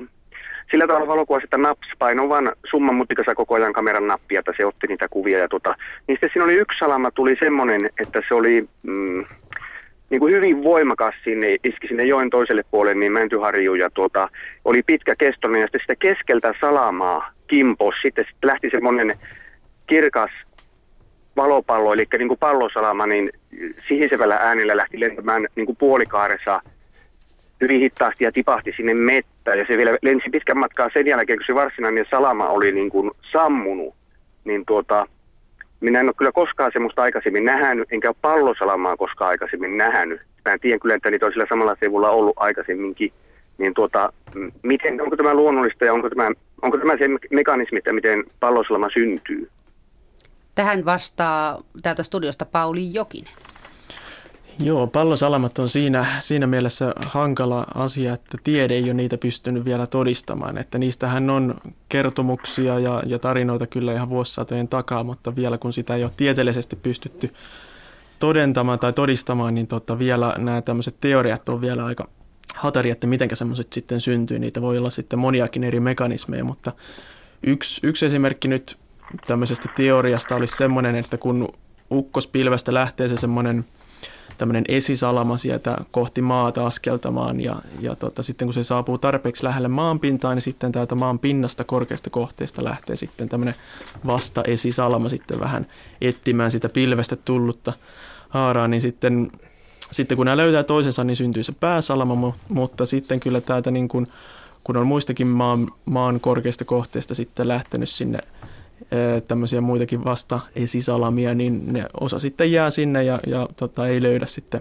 vastinetta sieltä pilvestä tulleelle esisalamalla. Niin joskus nämä, nämä maanpinnasta lähteneet sitten saattaisi ehkä kärjestään tavallaan synnyttää tämmöisen tämmöisen pallosalaman, mutta tämä on, tämä on yksi tämmöinen mahdollinen teoria, mutta sitä ei tosiaan pystytty mitenkään todentamaan tai todistamaan, että, että olisiko tämä tämmöinen potentiaalinen mekanismi, mutta kyllä tässä tilanteessa, jos se on semmoinen, yleensähän pallosalamat kuvaillaan tämmöiseksi, että ne leijailee ilmassa suht hitaasti kuitenkin, että ne ei varsinaisesti hirveän nopeasti liiku, että jos, jos tässä tapauksessa se pallosalama siellä leijaili ilmassa, niin sitten se kuulostaisi vähän niin kuin muiden kertomusten perusteella samalta ilmiöltä, mutta en tiedä. Joo, siinä on, mm. siinä on aikaisemminkin ollut niitä pallosalamoja, niin muun muassa räjähti meidän ö, kotitalon mökiin, niin kuin palasiksi, sitä meni sisälle ja poksaatti kaikki ikkunat ja hyvinä ulos ja meni sitten piikkilankaan myöten parisataa metriä toiseen taloon ja sytytti tuleen nurkkaan. Ja, mutta sitäkään ei niin kuin suoranaisesti varsinaisesti kukkaan niin kuin nähnyt, mutta tuo oli se, että kun se ö,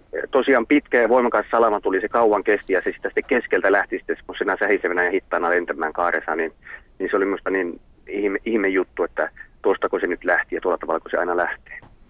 Joo, no tämä, tämä kuvaus, että jos, jos se mökin, mökin pisti palasiksi, niin se kyllä yleensä kuulostaa ihan tämmöiseltä niin sanotusti tavalliselta salamalta, että nehän voi matkaa, matkata pitkiäkin reittejä muun muassa niin kuin puhelinlinjoja pitkin ja sitten tulla, tulla esimerkiksi talosta sisään tämmöisenä niin kuin ylijännetteenä ja purkautua sitä kautta ja aiheuttaa vahinkoa. Että nämä on yleensä tämmöiset, jos, jos suuria vahinkoja syntyy, niin se on kyllä yleensä se, se perinteinen salama, joka siinä sitten on sen vahingon aiheuttanut. Että se saattaa siellä kyllä eri puolilla liikkua, mutta pallosalama on yleensä tosiaan semmoinen ilmassa leijuva, suurin piirtein ehkä jalkapallon kokoinen pallo, joka sitten hehkuu ehkä tuollaisella hehkulampun voimakkuudella. Mutta nämä on tämmöisiä, tämmöisiä tarinoita, että ennen kuin saadaan kunnon, kunnon todistemateriaalia yksi siitä. Häkkiin. Että, niin, joo. Tai kuvattua no, kunnolla. Siinä ei ollut kyllä sekunnin murto-osastakin, että mä olisin saanut sen vilimillisen koko homma, että kun mä koko ajan napsutin kameraa siinä, niin se sitten lähti, lähti lentämään. Se on kuitenkin kolme sekuntia sen jälkeen, kun se varsinainen salama oli sammunut, niin se sitten niin kuin se laskeutui, kauhean sähinän kanssa laskeutui sinne, olisiko noin kahden kilometrin päässä siellä mettässä, niin laskeutui sinne se,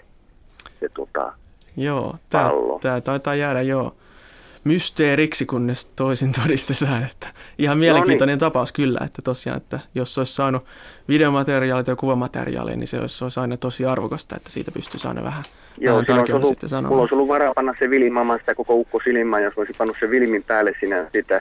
En tiedä, että ottanut yksittäiskuvia, niin se olisi tullut sitten vilimille ja se oli mm. niin vähäistä kiinni. Että onko sitten, ei siinä ollut yhtään lintuja lähestöllä tai jotain muuta, mihin se salama olisi sitten voinut iskeä siitä, olisi sitten joku... Ei, joku kun se, kato, se oli niin kuin aivan selvästi iski mäntyharjuun sen toiselle puolelle jokkeen niin kuin reilun kilometrin päähän ja tuota, se oli hyvin pitkä voimakas taivalta tuleva salama ja sitten keskeltä lähti tosiaan niin kuin puoli, puolikas. Tietysti onhan teoriassa mahdollista, että no, mutta ei linnut palaa sillä tavalla. Ei, ei, ei, ei, ei voi kuvitellakaan. Joo. No se on tosiaan jo, että, että monta eri vaihtoehtoa tähän tälle ilmiölle on, että, että se, siihen ei tosiaan nyt tarkempaa vastausta varmaan pysty antamaan, mutta siis ei, ei niin kuin voida poissulkea sitä mahdollisuutta, joo, että kyseessä olisi voinut olla jopa pallosalama. Selvä, kiitoksia. Kiitos. Kiitos soitosta. Juh, eli hei. hei hei. Tästä tuli sähköpostitieto, että tämmöinen viesti, että antakaa tämä linkki suihkuvirtauksesta kysyjälle. Ja tämä menee saman tien sitten kaikille muillekin. Tämä niin kuin www piste wunderground piste com kautta global kautta region kautta E U kautta kaksi x bla bla bla bla. Linkin voi lukea Radio Suomen Facebook-sivulta. Eli tämmöinen www piste wunderground piste com kautta global, sieltä löytyy suihkuvirtauksista asiaa. Näin tuli tämmöinen ti- tieto tuolta, öö, ei siinä ole paikkakuntaa, mistä se tuli. Mutta sitten tuosta salam- pallosalamista vielä, kun tuossa edellisessä kysymyksessä tässä suihkuvirtauksien lentohyödyntämisessä, niin siinä oli se B-kohta, että kuinka usein enkeli- ja pylvässalamointia esiintyy, niin mitäs ne sitten on? Onko tuttu juttu? Vai satuolentoja?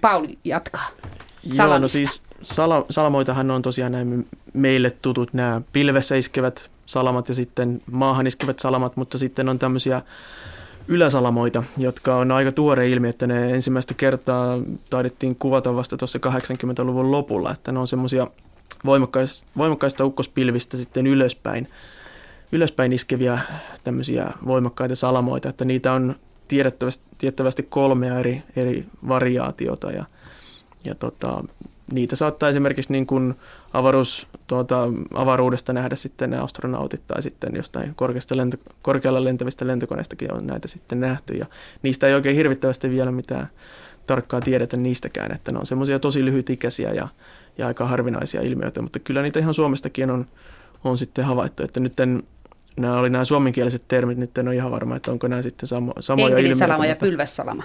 Joo, että mä tunnen näitä englanninkielisiä termejä nyt. Mutta että voi olla kysymys näistä yläsalamista. Joo, vähän veikkaisin, että voisi olla tästä, tästä asiasta kyse, mutta niitä kyllä on ja parhaillaan tutkitaankin paljon, että ne on tämmöinen uusi, uusi kuuma aihe sitten tutkimuksen saralla. Mutta tuota, semmoinen kysymys vielä, eikö se salama yleensä lyö aina johonkin, niin mihin se siellä ylhäällä lyö? Johonkin satelliittiin vai? No se tavallaan purkautuu sitten ilmaan, että sieltä lähtee sitten niin näitä... Niin kuin tyhjään. Vähän jo sillä, että sitten kun se tavallaan...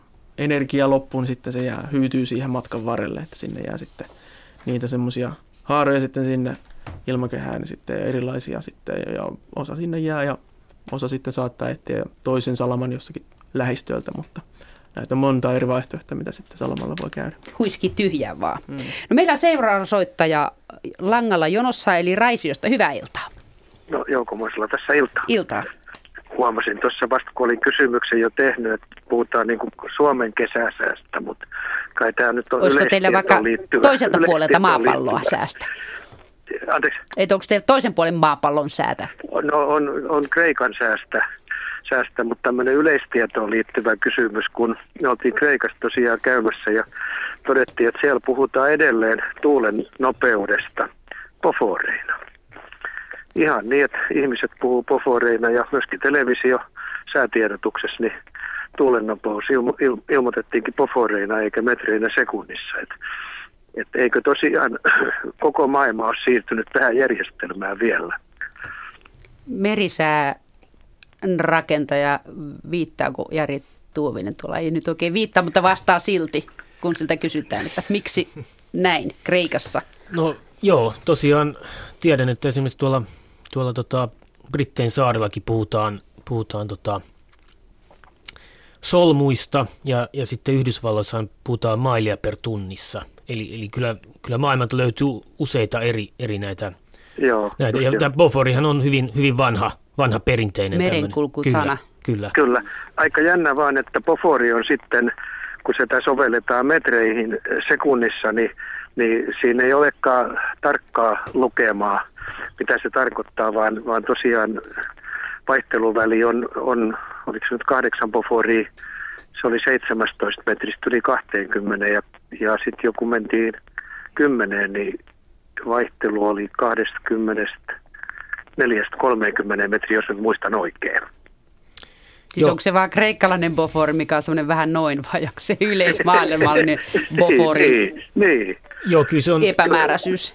Kyllä siinä on tosiaan kyse tästä bofori-asteikosta, mutta en tiedä juontuuko sitten tästä ihan, ihan tota kreikkalaisten vanho, hyvin vanhoista perinteistä, että siellä on sitten käytetään edelleen, edelleen tätä boforia. Se voi hyvin olla, Joo. Kyllä. Että ihmisetkin puhuu vallan, vallan boforeista ja kun yritettiin kysyä, kun ei nyt päässyt googlaamaan heti, niin kysyä sitä, että mitä se tarkoittaa metriä sekunnissa, niin sitten ei ne, ei ne osannut sitä, sitä kertoa. Et meillä oli koko viikko, kun oli, niin oli heidän mukaansa oli yli kahdeksan boforia, välillä kymmenenkin boforia oli tuulen, tuulen nopeus. Et se oli aika paljon ja tähän tavallaan liittyy tämä toinen kysymys, että kuinka paljon täytyy tuulen nopeuden olla, että se nappaa vedestä, joka ei vielä lainehdisi, on aika tyyni niin kuin rannan lähellä, mutta tulee tämmöinen hyvin voimakas virtaus ja sitten se jo ottaa vedestä, heittää vettä ilmaa. Tekee niin kuin pyörimyrskyn vedellä. Oikein, oikein niin, että kun se tulee päin, päin kasvoja, niin, niin se on ihan niin kuin rakeita, rakeita siitä tulisi. Et sumuna ilmaan oikein niin, että et, koko, mere, koko meren pinta, pinta ihan korkealle niin on ihan valkoista, valkoista vesisumua. Ari-Juhani Punkka täällä on innoissaan vastaamaan. Niin, jos, tuota, jos tuuli voimistuu, voimistuu hyvin nopeasti, eli siinä ei ole kerinnyt nousemaan aallokkoa, joka niin kuin, siis, sehän vaatii aallon kasvaminenhan vaatii aikaa. Mutta jos tulee tämmöinen nopea tuulen voimistuminen, mikä saattaa tulla esimerkiksi ukkospilvien yhteydessä, niin sehän näkyy just tämmöisenä, niin kuin kuvailitte, niin tämmöisenä, tämmöisenä tuota, miten se nyt voisi sanoa, vesipärskeinä. Ja tämmöisenä, Joo. jotkut kuvailee sitä, että vedenpinta kiehuu, järvenpinta, Joo. merenpinta kiehuu.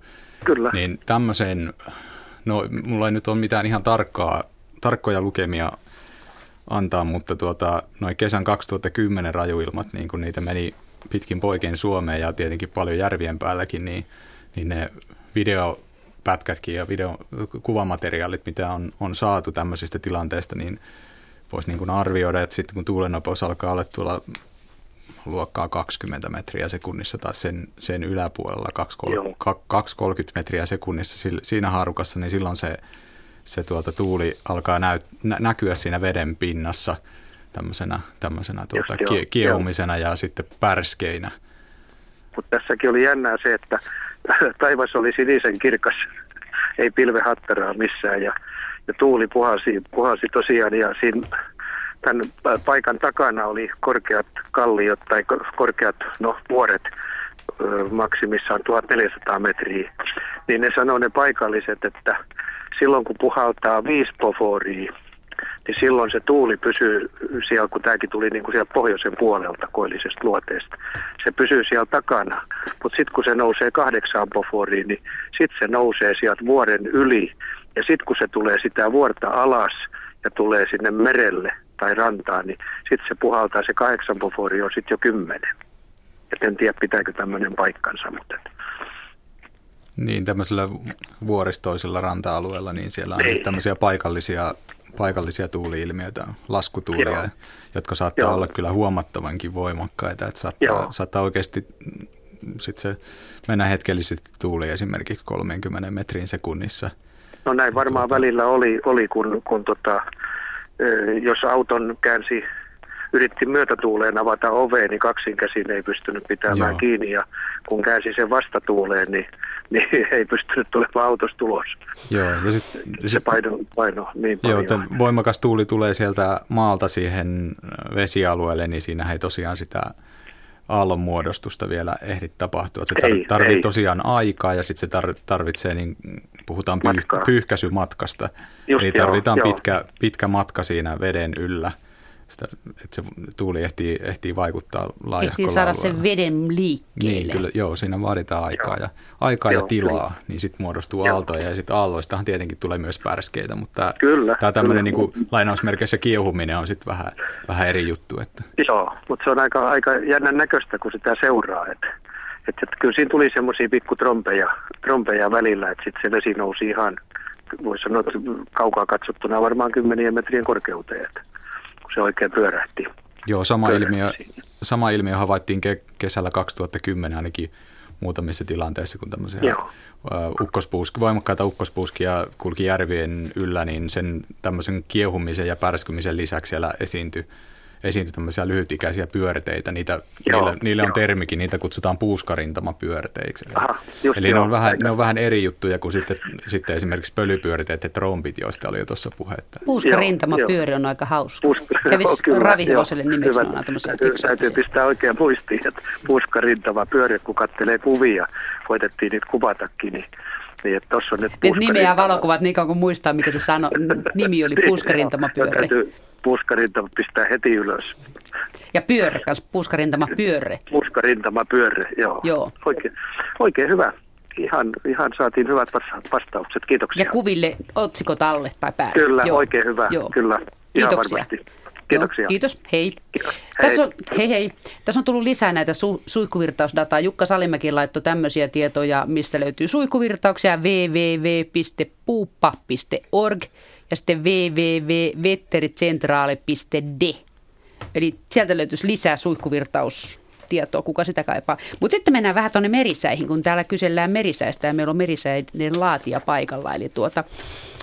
Radiossa luetaan säätiedotus merenkulkijoille. Kuitenkin tiedotuksessa, tiedotukseen sisältyy sääilmoitus muun muassa Saimaalle. Miksi tiedotus ei voi olla samoin kuin tieliike? Ei kun tämä onkin B-kohta. No otetaan tämä ei kannata. Miksi ei ollut Saimaa asiassa? Mikä se meri se Saimaa on?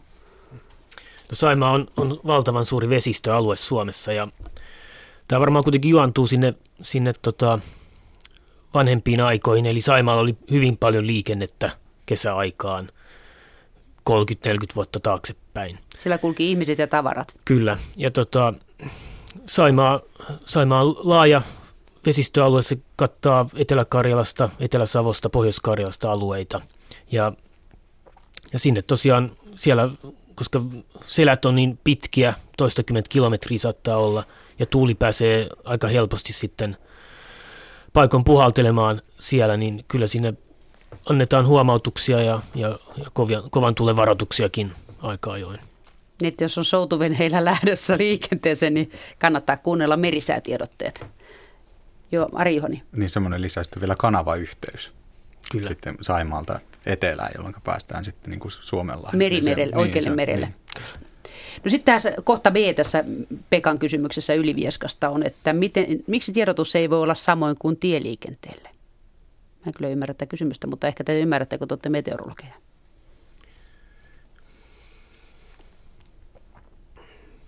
Ja, nyt. No, tieliikenteelle siis talviaika annetaan näitä, näitä huono kelivaroituksia. kelivaroituksia tai erittäin huonon kelivaroituksia, mm. mutta, mutta jos Saimaa nyt antaa sitä huono keli, että tuulee, niin mitä se sitten sanoo kuulijalle? Siitä ei tule hullu hurskaammaksi, niin, vai? Että tota, kyllä se, siis se varoitusluokka, eli onko se navakkaa tuulta, kohtalaista tuulta tai kovaa tuulta, niin ky, kyllä se on niin kuin se selkein kuulijalle sitten, vaikka se itse numeroarvo ei välttämättä sanokaan sitten mitään. Niin se, että Mutta in... voi verrata edelliseen kertaan, kun siellä oli viisi kyllä. tai kolmekymmentä metriä ilman sekunnissa, muuta, mitä se muuta. Vaikutti. Joo. Meillä on seuraava soittaja langalla, eli Vesannolta Seppo Jalkanen, hyvää iltapäivää. No, tai ilta, iltaa ilta. Jo oikeastaan tähän aikaan. No niin, iltapäivää. Samoin, kiitos.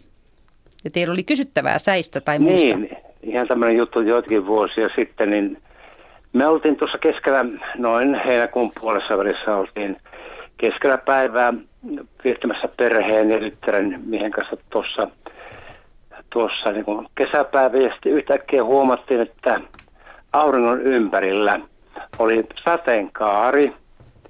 Ja seuraava sateenkaari, jos tämä ensimmäinen sateenkaari, niin noin kello yhden, jos, jos ajatellaan, että kello kaksitoista on aurinko, niin kello yhden paikkeilla oli tämä ensimmäinen sateenkaari, ja sitten noin kello kahden, kello kolmen kieppeillä oli toinen sateenkaari. Ja silloin ei ollut ihan täysin sininen taivas, vaan semmoista niin kuin pientä, voisiko sanoa, että miksi tämä nyt voisi sanoa semmoista pientä utua, utua juuri näin. Me ihmeteltiin ja ihmeteltiin, että kuinka se nyt tämmöinen voi nimittäin olla tuota, kun ei yhtä pilven hattaraa ympärillä näkyy, niin tämä oli se mun kysymys, mutta mä halusin ainakin tiedostaa, että mistä onkaan kysymys. No täällä raatilaiset kaivelee valokuvakirjojaan. Miten se voi olla kaksi sateenkaarta yhtä aikaa, niin kolme aurinkoa selvitetty, oli haloja, mutta mitä on kaksi sateenkaarta? Ilman sadetta. Niin aivan. Jari Tuovinen kertoo. No kyllä tässäkin on, on varmasti nyt kyse siis halo, haloilmiöstä, eli, tota, eli tässä on, tässä on tota, auringon ympärille, on, aurinko paistaa suhteellisen korkealta ja siellä on jääkiteitä hyvin korkealla ilmassa. Eli nyt tähän sivuaurinkoon verrattuna, eli nythän aurinko siis ei paista matalalta, eli nämä no. sivuauringot ei ole, ma, ei ole mahdollisia silloin, eli, eli tässä syntyy tämmöinen tyypillinen kaksikymmentäkaksi tai neljäkymmentäkuusi asteen rengas tähän auringon ympäri, joka ei välttämättä ole sitten tämmöinen niin kuin täysin ympyrämuotoinen siinä auringon ympärillä.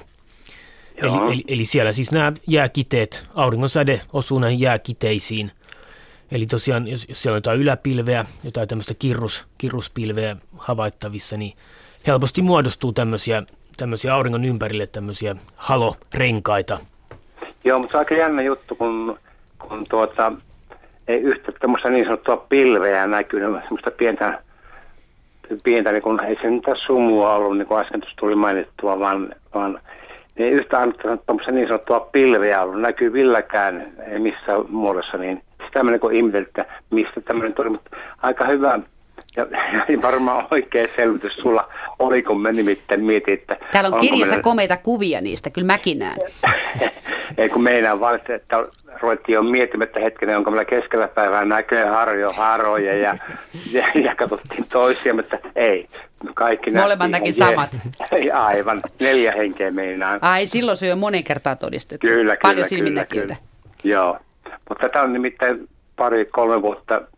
Niin kuin tehnyt mieli soittaa ja kysyä, mutta nyt niin kuin pääsin tähän langalle, ihan hyvältä kuulostoi tämä, tämä, tämä selitys tässä, mikä tämä olikaan sitten. Mitä kaikilla on silmät kunnossa ja se oli jääkiteistä heijastuva halo. Yes, mutta mä, mä kysyn seuraavilla asiantuntijalta, että onko tämä niin kuin yleistä tämmöiset, tämmöiset näytön, mitkä niin kuin näkyy tuolla taivaalla tähän aikaan heinäkuussa keskellä päivää, aurinko paistaa, sateenkaaret ympärillä, niin onko tämä ihan... normaalia vai, vai tai yleistä tai kuinka? No joo, tosiaan kyllä, sen, kyllä se vaatii hyvin selkeän tilanteen, että, että varmaan nämä jääkiteet, jotka siellä sitten on ollut, niin on ollut varmaan, varmaankin yli, yli kymmenessä kilometrissä, eli ne ei ole välttämättä muodostanut sen kauhean näkyvää pilveä sinne, sinne sitten niin kuin maasta katsottuna. Mä oon itsekin nähnyt näitä muutaman kerran kesässä, eli, eli kyllä, kyllä näitä esiintyy sitten joitakin kertoja ainakin kesässä, että... No hyvä. No täytyypä tässä lähtien niin kuin nostaa tuo nokka taivasta kohti. Ja odotella, koska törmää seuraavan kerran. Te mielelläkö tulee ihan oikein, milloin näkyy seuraavan kerran tämmöinen ilmiö sitten. Joo. Mutta ihan hyvä juttu. Kiitoksia Joo. sinne päin teille. Kiitoksia. Täällä kiitos. Ari, kiitos. Ari-Juhani Punkka haluaa vielä jatkaa vai? Niin, tilastollisesti taitaa olla kevätkuukaudet ja alkukesä taitaa olla niin kuin parasta aikaa haloilmiölle. Niitä esiintyy silloin. silloin Eli kaikki vaan niitä. Kyttämään. Nokka kohti taivasta. Joo, tai silloin, silmät. Silloin kun on ylempää pilvisyyttä odotettavissa, niin, niin tuota, ne on kyllä ihan, ihan tuota, jos on monta päivää peräkkäin, että on ylempää pilvisyyttä, niin kyllä sieltä niin kuin heikkoja halomuotoja saattaa olla melkein päivittäin. Mutta sitten voi olla tietty taas pitkä jakso, että ei ole mitään. Mutta mistä tavallinen maatiainen tietää, koska on heikkoja yläpilviä? Miltä se näyttää? Semmoiselta utuselta vai? Niin on, tässähän tuli jo ilmi, että nä, se, että, että saattaa vaikuttaa, että ei ole taivaalla pilviä ollenkaan, mutta siellä on semmoinen hyvin, hyvin ohut... Pieni himerrys. Niin, semmoinen lähes näkymätön kerros jääkiteitä, ja ne ainoa niin kuin ilmentymä niistä tai todiste siitä, että siellä on jääkiteitä, niin on se, että näkyy värikäs halo. Et mä oon joskus itsekin hämmästynyt siitä, kun on aika syvä sini taivaassa, ja sitten yhtäkkiä näkyykin joku seniitiympäristön kaari, joka on, niin voi olla todella värikäs ja hieno, niin... vähän taivuttaa päätä taaksepäin, niin sitten onkin semmoinen värikäs ilmiö siellä taivaalla. Meillä on seuraava soittaja Kaarinasta. Hyvää iltaa. Hyvää iltaa. Elias Haarnio täällä Kaarinasta. Ja teillä oli kysyttävä.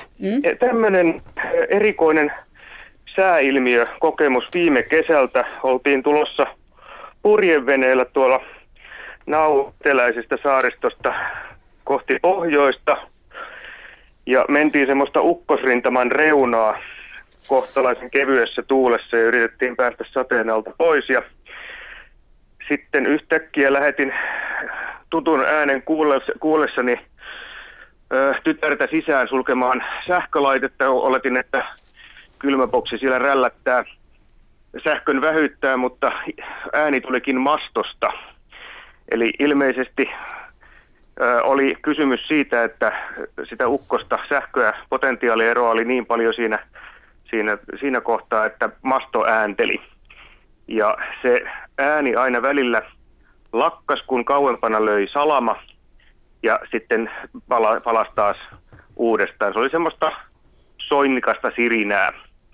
Ja nyt mua kiinnostaa se, että minkälaisia ne jänniteerot tuommoisessa tilanteessa on? Mä oon nähnyt erinäisiä kuvia, kuvia siitä kyllä, että mitä tapahtuu, kun salama lyö veneeseen ja sen viime kesän jälkeen on, on kyllä sitten maadoituskaapelit vanteista ulkona vastaavassa tilanteessa, mutta äh, kiinnostaisi, että kuinka paljon tuommoisessa neljäntoista metrin mastossa voi olla sitä sitten jänniteeroa verrattuna vedenpintaan vai miten sitä sitten kuvittelisi sitä mitattavan. Ja sitten toinen asia on se, että onko tämä ilmiö sukua niin sanotulle Pyhän Elmon tulille, joka on semmoinen merimiesten, merimiesten harvoin näkemä koronapurkausilmiö. Nämä ilmeisesti molemmat on aika lailla harvinaisia ja, ja tota, sitä kysyisin, että, tuota, että onko nämä, nämä kaksi ilmiötä sukua toisilleen. Täällä tota, laskeutui hiljaisuus, mutta Ari-Juhani Punkka vastaus. Niin nyt valitettavasti ainakaan minä en osaa tuohon jännitekysymykseen. Teistä ei kukaan sen verta sähkömies. Kysymykseen en osaa nyt, niin kuin volttimääriä en osaa nyt sanoa tässä, mutta, mutta kuitenkin sen verran, että epäilisin, että jos, jos se jännite olisi siinä voimistunut, niin sitten varmaan jossain vaiheessa niitä elmontulia olisi siinä alkanut näkyä. Eli, eli epäilin kyllä, että siinä on ollut otollinen tilanne niillä, niillä elmontulille, mutta tuota ei ole ehkä ollut vielä, vielä riittävän voimakas se tilanne siinä.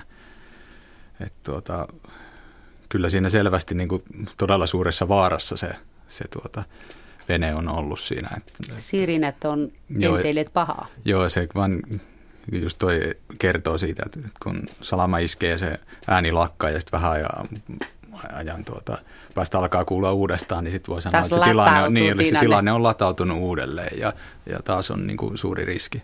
Et sit, jos ollaan, jos ollaan tuota, sit maalla ja jossain maastossa menossa, niin sitten yksi, yksi ilmentymä, mikä sitten saattaa jo, jo, joskus osua kohdalla, niin on siis se, että, että nousee hiukset pystyyn ja se on kanssa semmoinen vaaranmerkki, että et tuota, vaikka se niin hauskalta näyttääkin ja saattaa tuntua, niin mielestä. Silloin ei oikeasti, se ei ole kyllä naurun paikka. Et on... Siellä veneen istumalaatikossa itse asiassa kävi juuri näin, että hiukset nousi pystyyn ja, ja tuota, se oli kyllä melko semmoinen jäätävä kokemus juuri sen takia, kun, kun se helppo ratkaisu olisi se, että rantaan turvaan. Mutta jos se ranta sattuu olemaan kolmen kilometrin päässä, niin siinä ei paljon vaihtoehtoja ole, että, että tämän jälkeen mulla ainakin on maadoituskaapelit kyllä veneessä mukana. Joo, juuri näin. Mulla ei ole itselle käynyt koskaan niin, vaikka tuolla paljon niin kuin kesäisin liikuskeleenkin ukkospilvien läheisyydessä, että olisi hiukset noussut pystyyn, mutta tuota... Mutta. Mutta, no, mutta ehkä, koko... ehkä hiukset on noussut pystyyn vaan niin kuin kuvainnollisesti tähän mennessä, ei vielä konkreettisesti, enkä kyllä toivo, että semmoiseen tilanteeseen joudun, koska siinä on silloin ihan oikeasti vaarassa. Mutta kertoisiko joku näin maakravulle, mitä on pyhän elmon tulet? Eli ne on, ne on näitä tuota, niin sanottuja kärkipurkauksia. Pikkusalaman poikasia. No ehkä sitä voisi näinkin kutsua, eli, eli, eli silloin kun on, on tuota hyvin... hyvin tota, sähköinen, erittäin sähköinen se tilanne, niin, niin silloin tämmöisistä terävistä, terävistä kohteista, niin kuin esimerkiksi veneen maston huipusta. Tai, se kipinöi. No mä en itse ole nähnyt sitä ilmiötä, että miten se käyttäytyy, no, miltä se näyt, minkälainen se olemus on, mutta, mutta sitten siinä voi loppuviimeksi käydä niin, että sieltä se kehityskulku, mitä Pauli tuossa kuvaili, että sitten pilvestä lähtee askeltamaan se esisalama ja sitten siitä... maston kärjestä, jossa sitä elmon, elmon tulta on näkynyt, niin siitä lähtee vasta-esisalama tai yksi niistä vasta-esisalamoista. Ja sitten jos huono tuuri käy, niin ne päät nyt nappaa sitten yhteen. yhteen. Et vaikka vasta-esisalamoita lähtisi muualtakin veneen ympäristöstä, niin se voi olla just se. Se lähtee niin korkealta sieltä mastosta. Niin, se voi olla, että se tuota, sitten nappaa siihen ja isku tulee sitten kohdalle. Että, että kyllä tämä niin kuin turvavarusteiden hankinta ja niiden käyttö siellä veneissä on kyllä enemmän kuin paikalla. Säästää hermoja, hyvässä lukuis vein, veneet ja hengenkin. Mutta sitten semmoinen juttu, että jos tulee semmoinen tilanne, että nousee tukka pystyyn sähköisen tilanteen takia, niin mitä siinä voi tehdä? Auttaako vetää maihin? No kyllä, jos se niin kun on jossain siellä vaikka pellolla tai, tai jossain järven rannalla sillä lailla, että siellä se oma pää jotenkin pilkistää selvästi ympäristöä ylöspäin, niin, niin pää on se... Niin kun, Korkeata, korkea, se masto. Niin se on se masto siellä jo, että sitten kun se masto hävittää siellä, eli vetää nyt vaikka sitten jo jollain tavalla matalammaksi itteensä, niin, niin, niin siinä saattaa jo sitten tukka he, laskeutua, he, tukka laskeutua ja henki säästyä. Joo, hyvä tietää, koska mä en ole koskaan kokeillut sellaista, mutta tietysti hyvä tietää, mitä tehdään sitten, jos näin käy. Mutta sitten tässä on tämmöinen vähän lisää henkimaailman juttuja, sähköpostikysymys. Säätöehdotuksien perusteella Lopella sataa ensi viikonloppuna. Pankaapa merkille, suviseurakenttä säilynee kuivempana kuin ennusteet lupaavat. Eli kysymys kuuluu, voiko kymmentuhatpäinen ihmisjoukko jotenkin aiheuttaa ilmanpaineeseen muutoksia ylöspäin, jolloin matalapaine siirtyisi tai ei pääse etenemään tai muuta sellaista? Voiko vaikuttaa, jos on kymmeniä tuhansia ihmisiä. Jos ne on sisätiloissa, niin ne lämmittää aika paljon, kuinka paljon tästä tulee nousevaa ilmavirtausta, kun ollaan ulkona. Onko niin. Sitä koskaan, koskaan selvitellyt ihmislämpöä? Niin, no tuommoinen iso ihmismassa, niin kai siinäkin niin kuin tämmöinen niin sanottu lämpösaareke-ilmiö, jos jollain tarpeeksi isolla ihmismassalla voitaisiin kymmeniä tuhansia niin, tässä saada, saada aiotaan saada paikalle. Mutta enpä ole kyllä kuullut, että, koska, että olisi tutkimuksia tästä aiheesta. Lämpösaareke-ilmiöstä kyllä, niin kuin, mikä yhdistetään sitten suuriin kaupunkeihin ja niin kuin laajoihin rakennettuihin alueihin, niin siitä on kyllä, kyllä tuota, paljonkin selvityksiä, että kuinka se sitten vaikuttaa. Ja joissain, joissain tilanteissa se saattaa sitten lisätä pilvisyyden muodostusta ja jopa sit olla pienenä edesauttavana tekijänä kuuropilvien muodostumisessa. Mutta, mutta tästä, sen voi kyllä sanoa, että laaja ihmisjoukko ja sitten tämmöinen joku kaupungin aiheuttama lämpösaareke-ilmiö ei siirrä kyllä matalapaineen sijaintia esimerkiksi Norjan merellä tai, tai Brittein saarilla tai edes Ruotsissa. Mutta miten Lopella? No, tässä on täsmä se, kysymys. No niin, täsmä kysymys, jos on siellä, jos on eteläisen Suomen yllä matalapaine, niin vaikka sinne nyt eteläisen Suomen ihmiset kaikki kerättäisiin Lopelle, niin tuota, ei, riitä, ei, se, ei se kyllä taida oikein riittää. Joo, mutta nähtäväksi se, että kaikki pistää nyt merkille, että pitää seurata tilannetta, säilyykö siellä niin kuin suviseurakenttä kuivempana. Sitten, sitten on Ylistarolta vielä yksi soittaja, ehtii mukaan. Hyvää iltapäivää. Joo, hyvää iltaa. Iltaa. Joko siellä ne kuuluu tuota huhtikuulla lopulla. Joo. Olimme ulkona, niin näimme semmoisen, tuota, niin kokimme sellaisen asian, että satoi jääkiteitä. Me saimme niin kuin käteen ne, mutta se niin kuin suli, suli saman tien, mutta ihan niin kuin harmaata. Ja se oli tuota, niin ei näkynyt pilviä missään. Ja sitten se kesti noin kolmesta viiva viiteen minuuttiin. Ja me ihmettelimme, että mistä nämä tuloo, kun ei ole pilviä, eikä ole järviä tässä lähellä. Että mikä on tällainen ilmiö sitten, mikä saa aikaa? Meillä on täällä yksi raimies paikalla. Kuuluuko nämä raimiehen tonttiin, Pauli Jokinen? Niin, no raimies on Jari Tuovinen. Anteeksi, anteeksi. Mä luin lapusta, luin muuten lunttilapusta väärin. Joo, Jari Tuovinen, se on se raimies. No varmaan kyseessä ei ole rakeet, koska jos siellä ei ole tosiaan ollut mitään pilveä, missä nämä rakeet olisi muodostunut. Niin tota, ei ne voi muodostua. Niin, että et kyllä ehkä tässä on enemmän semmoinen talvisempi, ehkä talve, lopputalvesta yleisempi ilmiö kyseessä. Eli, eli tota, nämä jääkiteet sitten tota, muodostuu, siellä on hyvin heikko laskeva liike alaspäin. Ja tota, nämä, näitä jääkiteitä sitten tiivistyy tietyssä kerroksessa, missä on tarpeeksi kosteutta, ja ne sitten saa vähän lisää massaa, ja ne sataa sitten alas siinä. Joo, se oli niin hieno kokemus. Meitä oli kolme ihmistä. Mä sanoin, että kattokaa nyt pilvettömätä taivaalta alkaa tulla tämmöisiä niin kuin pieniä rakeita, mutta ne oli niin pieniä ja hentoisia, että, mutta kuitenkin näki. Näki Joo. Ne silminä sitten. Kyllä. Ja sitten varmaan se aiheuttaa semmoista hentoa ääntä semmoista, että siellä niinku tosiaan pikkusen niinku sellainen, niinku, niinku joskus on sateen edellä kesällä, niin pikkuinen sellainen hentoinen tuuli tuli ja, ja tuota, sellainen tunne, että mistä tuloa, noita kun ei pilviä ole, ja me ihmettelimme, että, että onko tällaistakin olemassa. Varmasti hyvin, hyvin erikoinen. Tosiaan ajankohtana ehkä, ehkä vähän niinku myöhäinen, mutta Mutta varmasti huhtikuussa vielä, vielä voi esiintyä myöskin näitä. No, se oli ehkä loppupuolella huhtikuuta ja, ja sitten mekin asumme tällaisen mettän reunalla ja, ja sitten tuota, olimme ulkona siinä kolme henkiä ja yksi, kaksi, niin kuin olisi joku sellainen hieno tuulen vire kulkenut ja sama rupesi niin kuin kohisemaan, mutta ei millään lailla niin kuin rakeet laittaa, mutta kuitenkin aina kohina tuli. Aivan sellainen hieno tunne oli. Kyllä. Eli siinä oli hieno kokemus, joka tuli tälleen todistettu, että tosi on. Tosi on, joo. Mm. Meitä kolme katsoo sitä ja tosi oli. Ja kiitos, kun pääsin läpi. Oikein hienoa sitä teille. No kiitos teille soitosta. Kiitos. Joo. Hei. Hei, hei.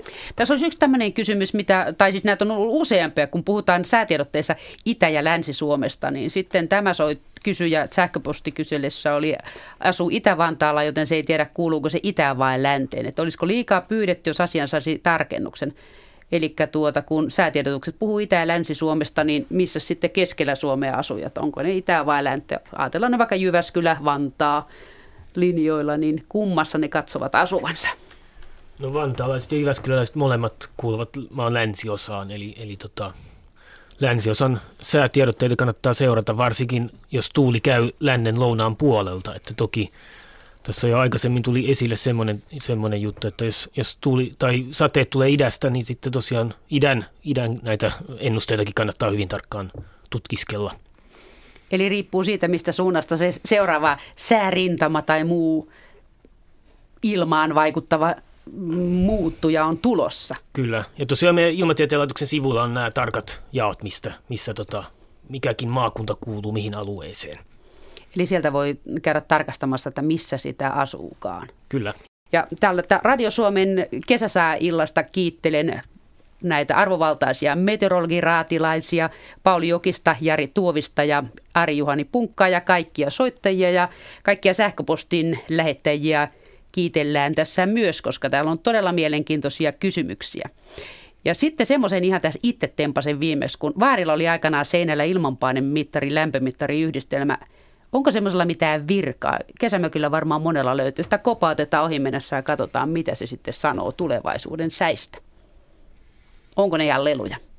No ne ei ole leluja, jos ne kalibroidaan niin kuin säännöllisin väliajoin, mutta muuten, muuten ne on sitten, ne, ne on tapana niin kuin jämähtää tiettyyn asentoon ja sitten ne ei juurikaan siitä enää liikahda, eli, eli ne pitää kalibroida säännöllisin väliajoin. Eli se kopautus ei riitä kalibroida. Se ei riitä. Eli se onko verenpainemittari, että se pitää käydä mittauttamassa jossain? No missä niitä mittautetaan, tarkistutetaan, säädetään? Niitä voi noiden havaintojen perusteella ainakin säätää syyn. Nyt kun tietää mitatun arvon. Hmm. Elikkä meillä täällä aika loppuu ja toivotellaan oikein mukavaa illanjatkoa ja kaunista kesää kaikille.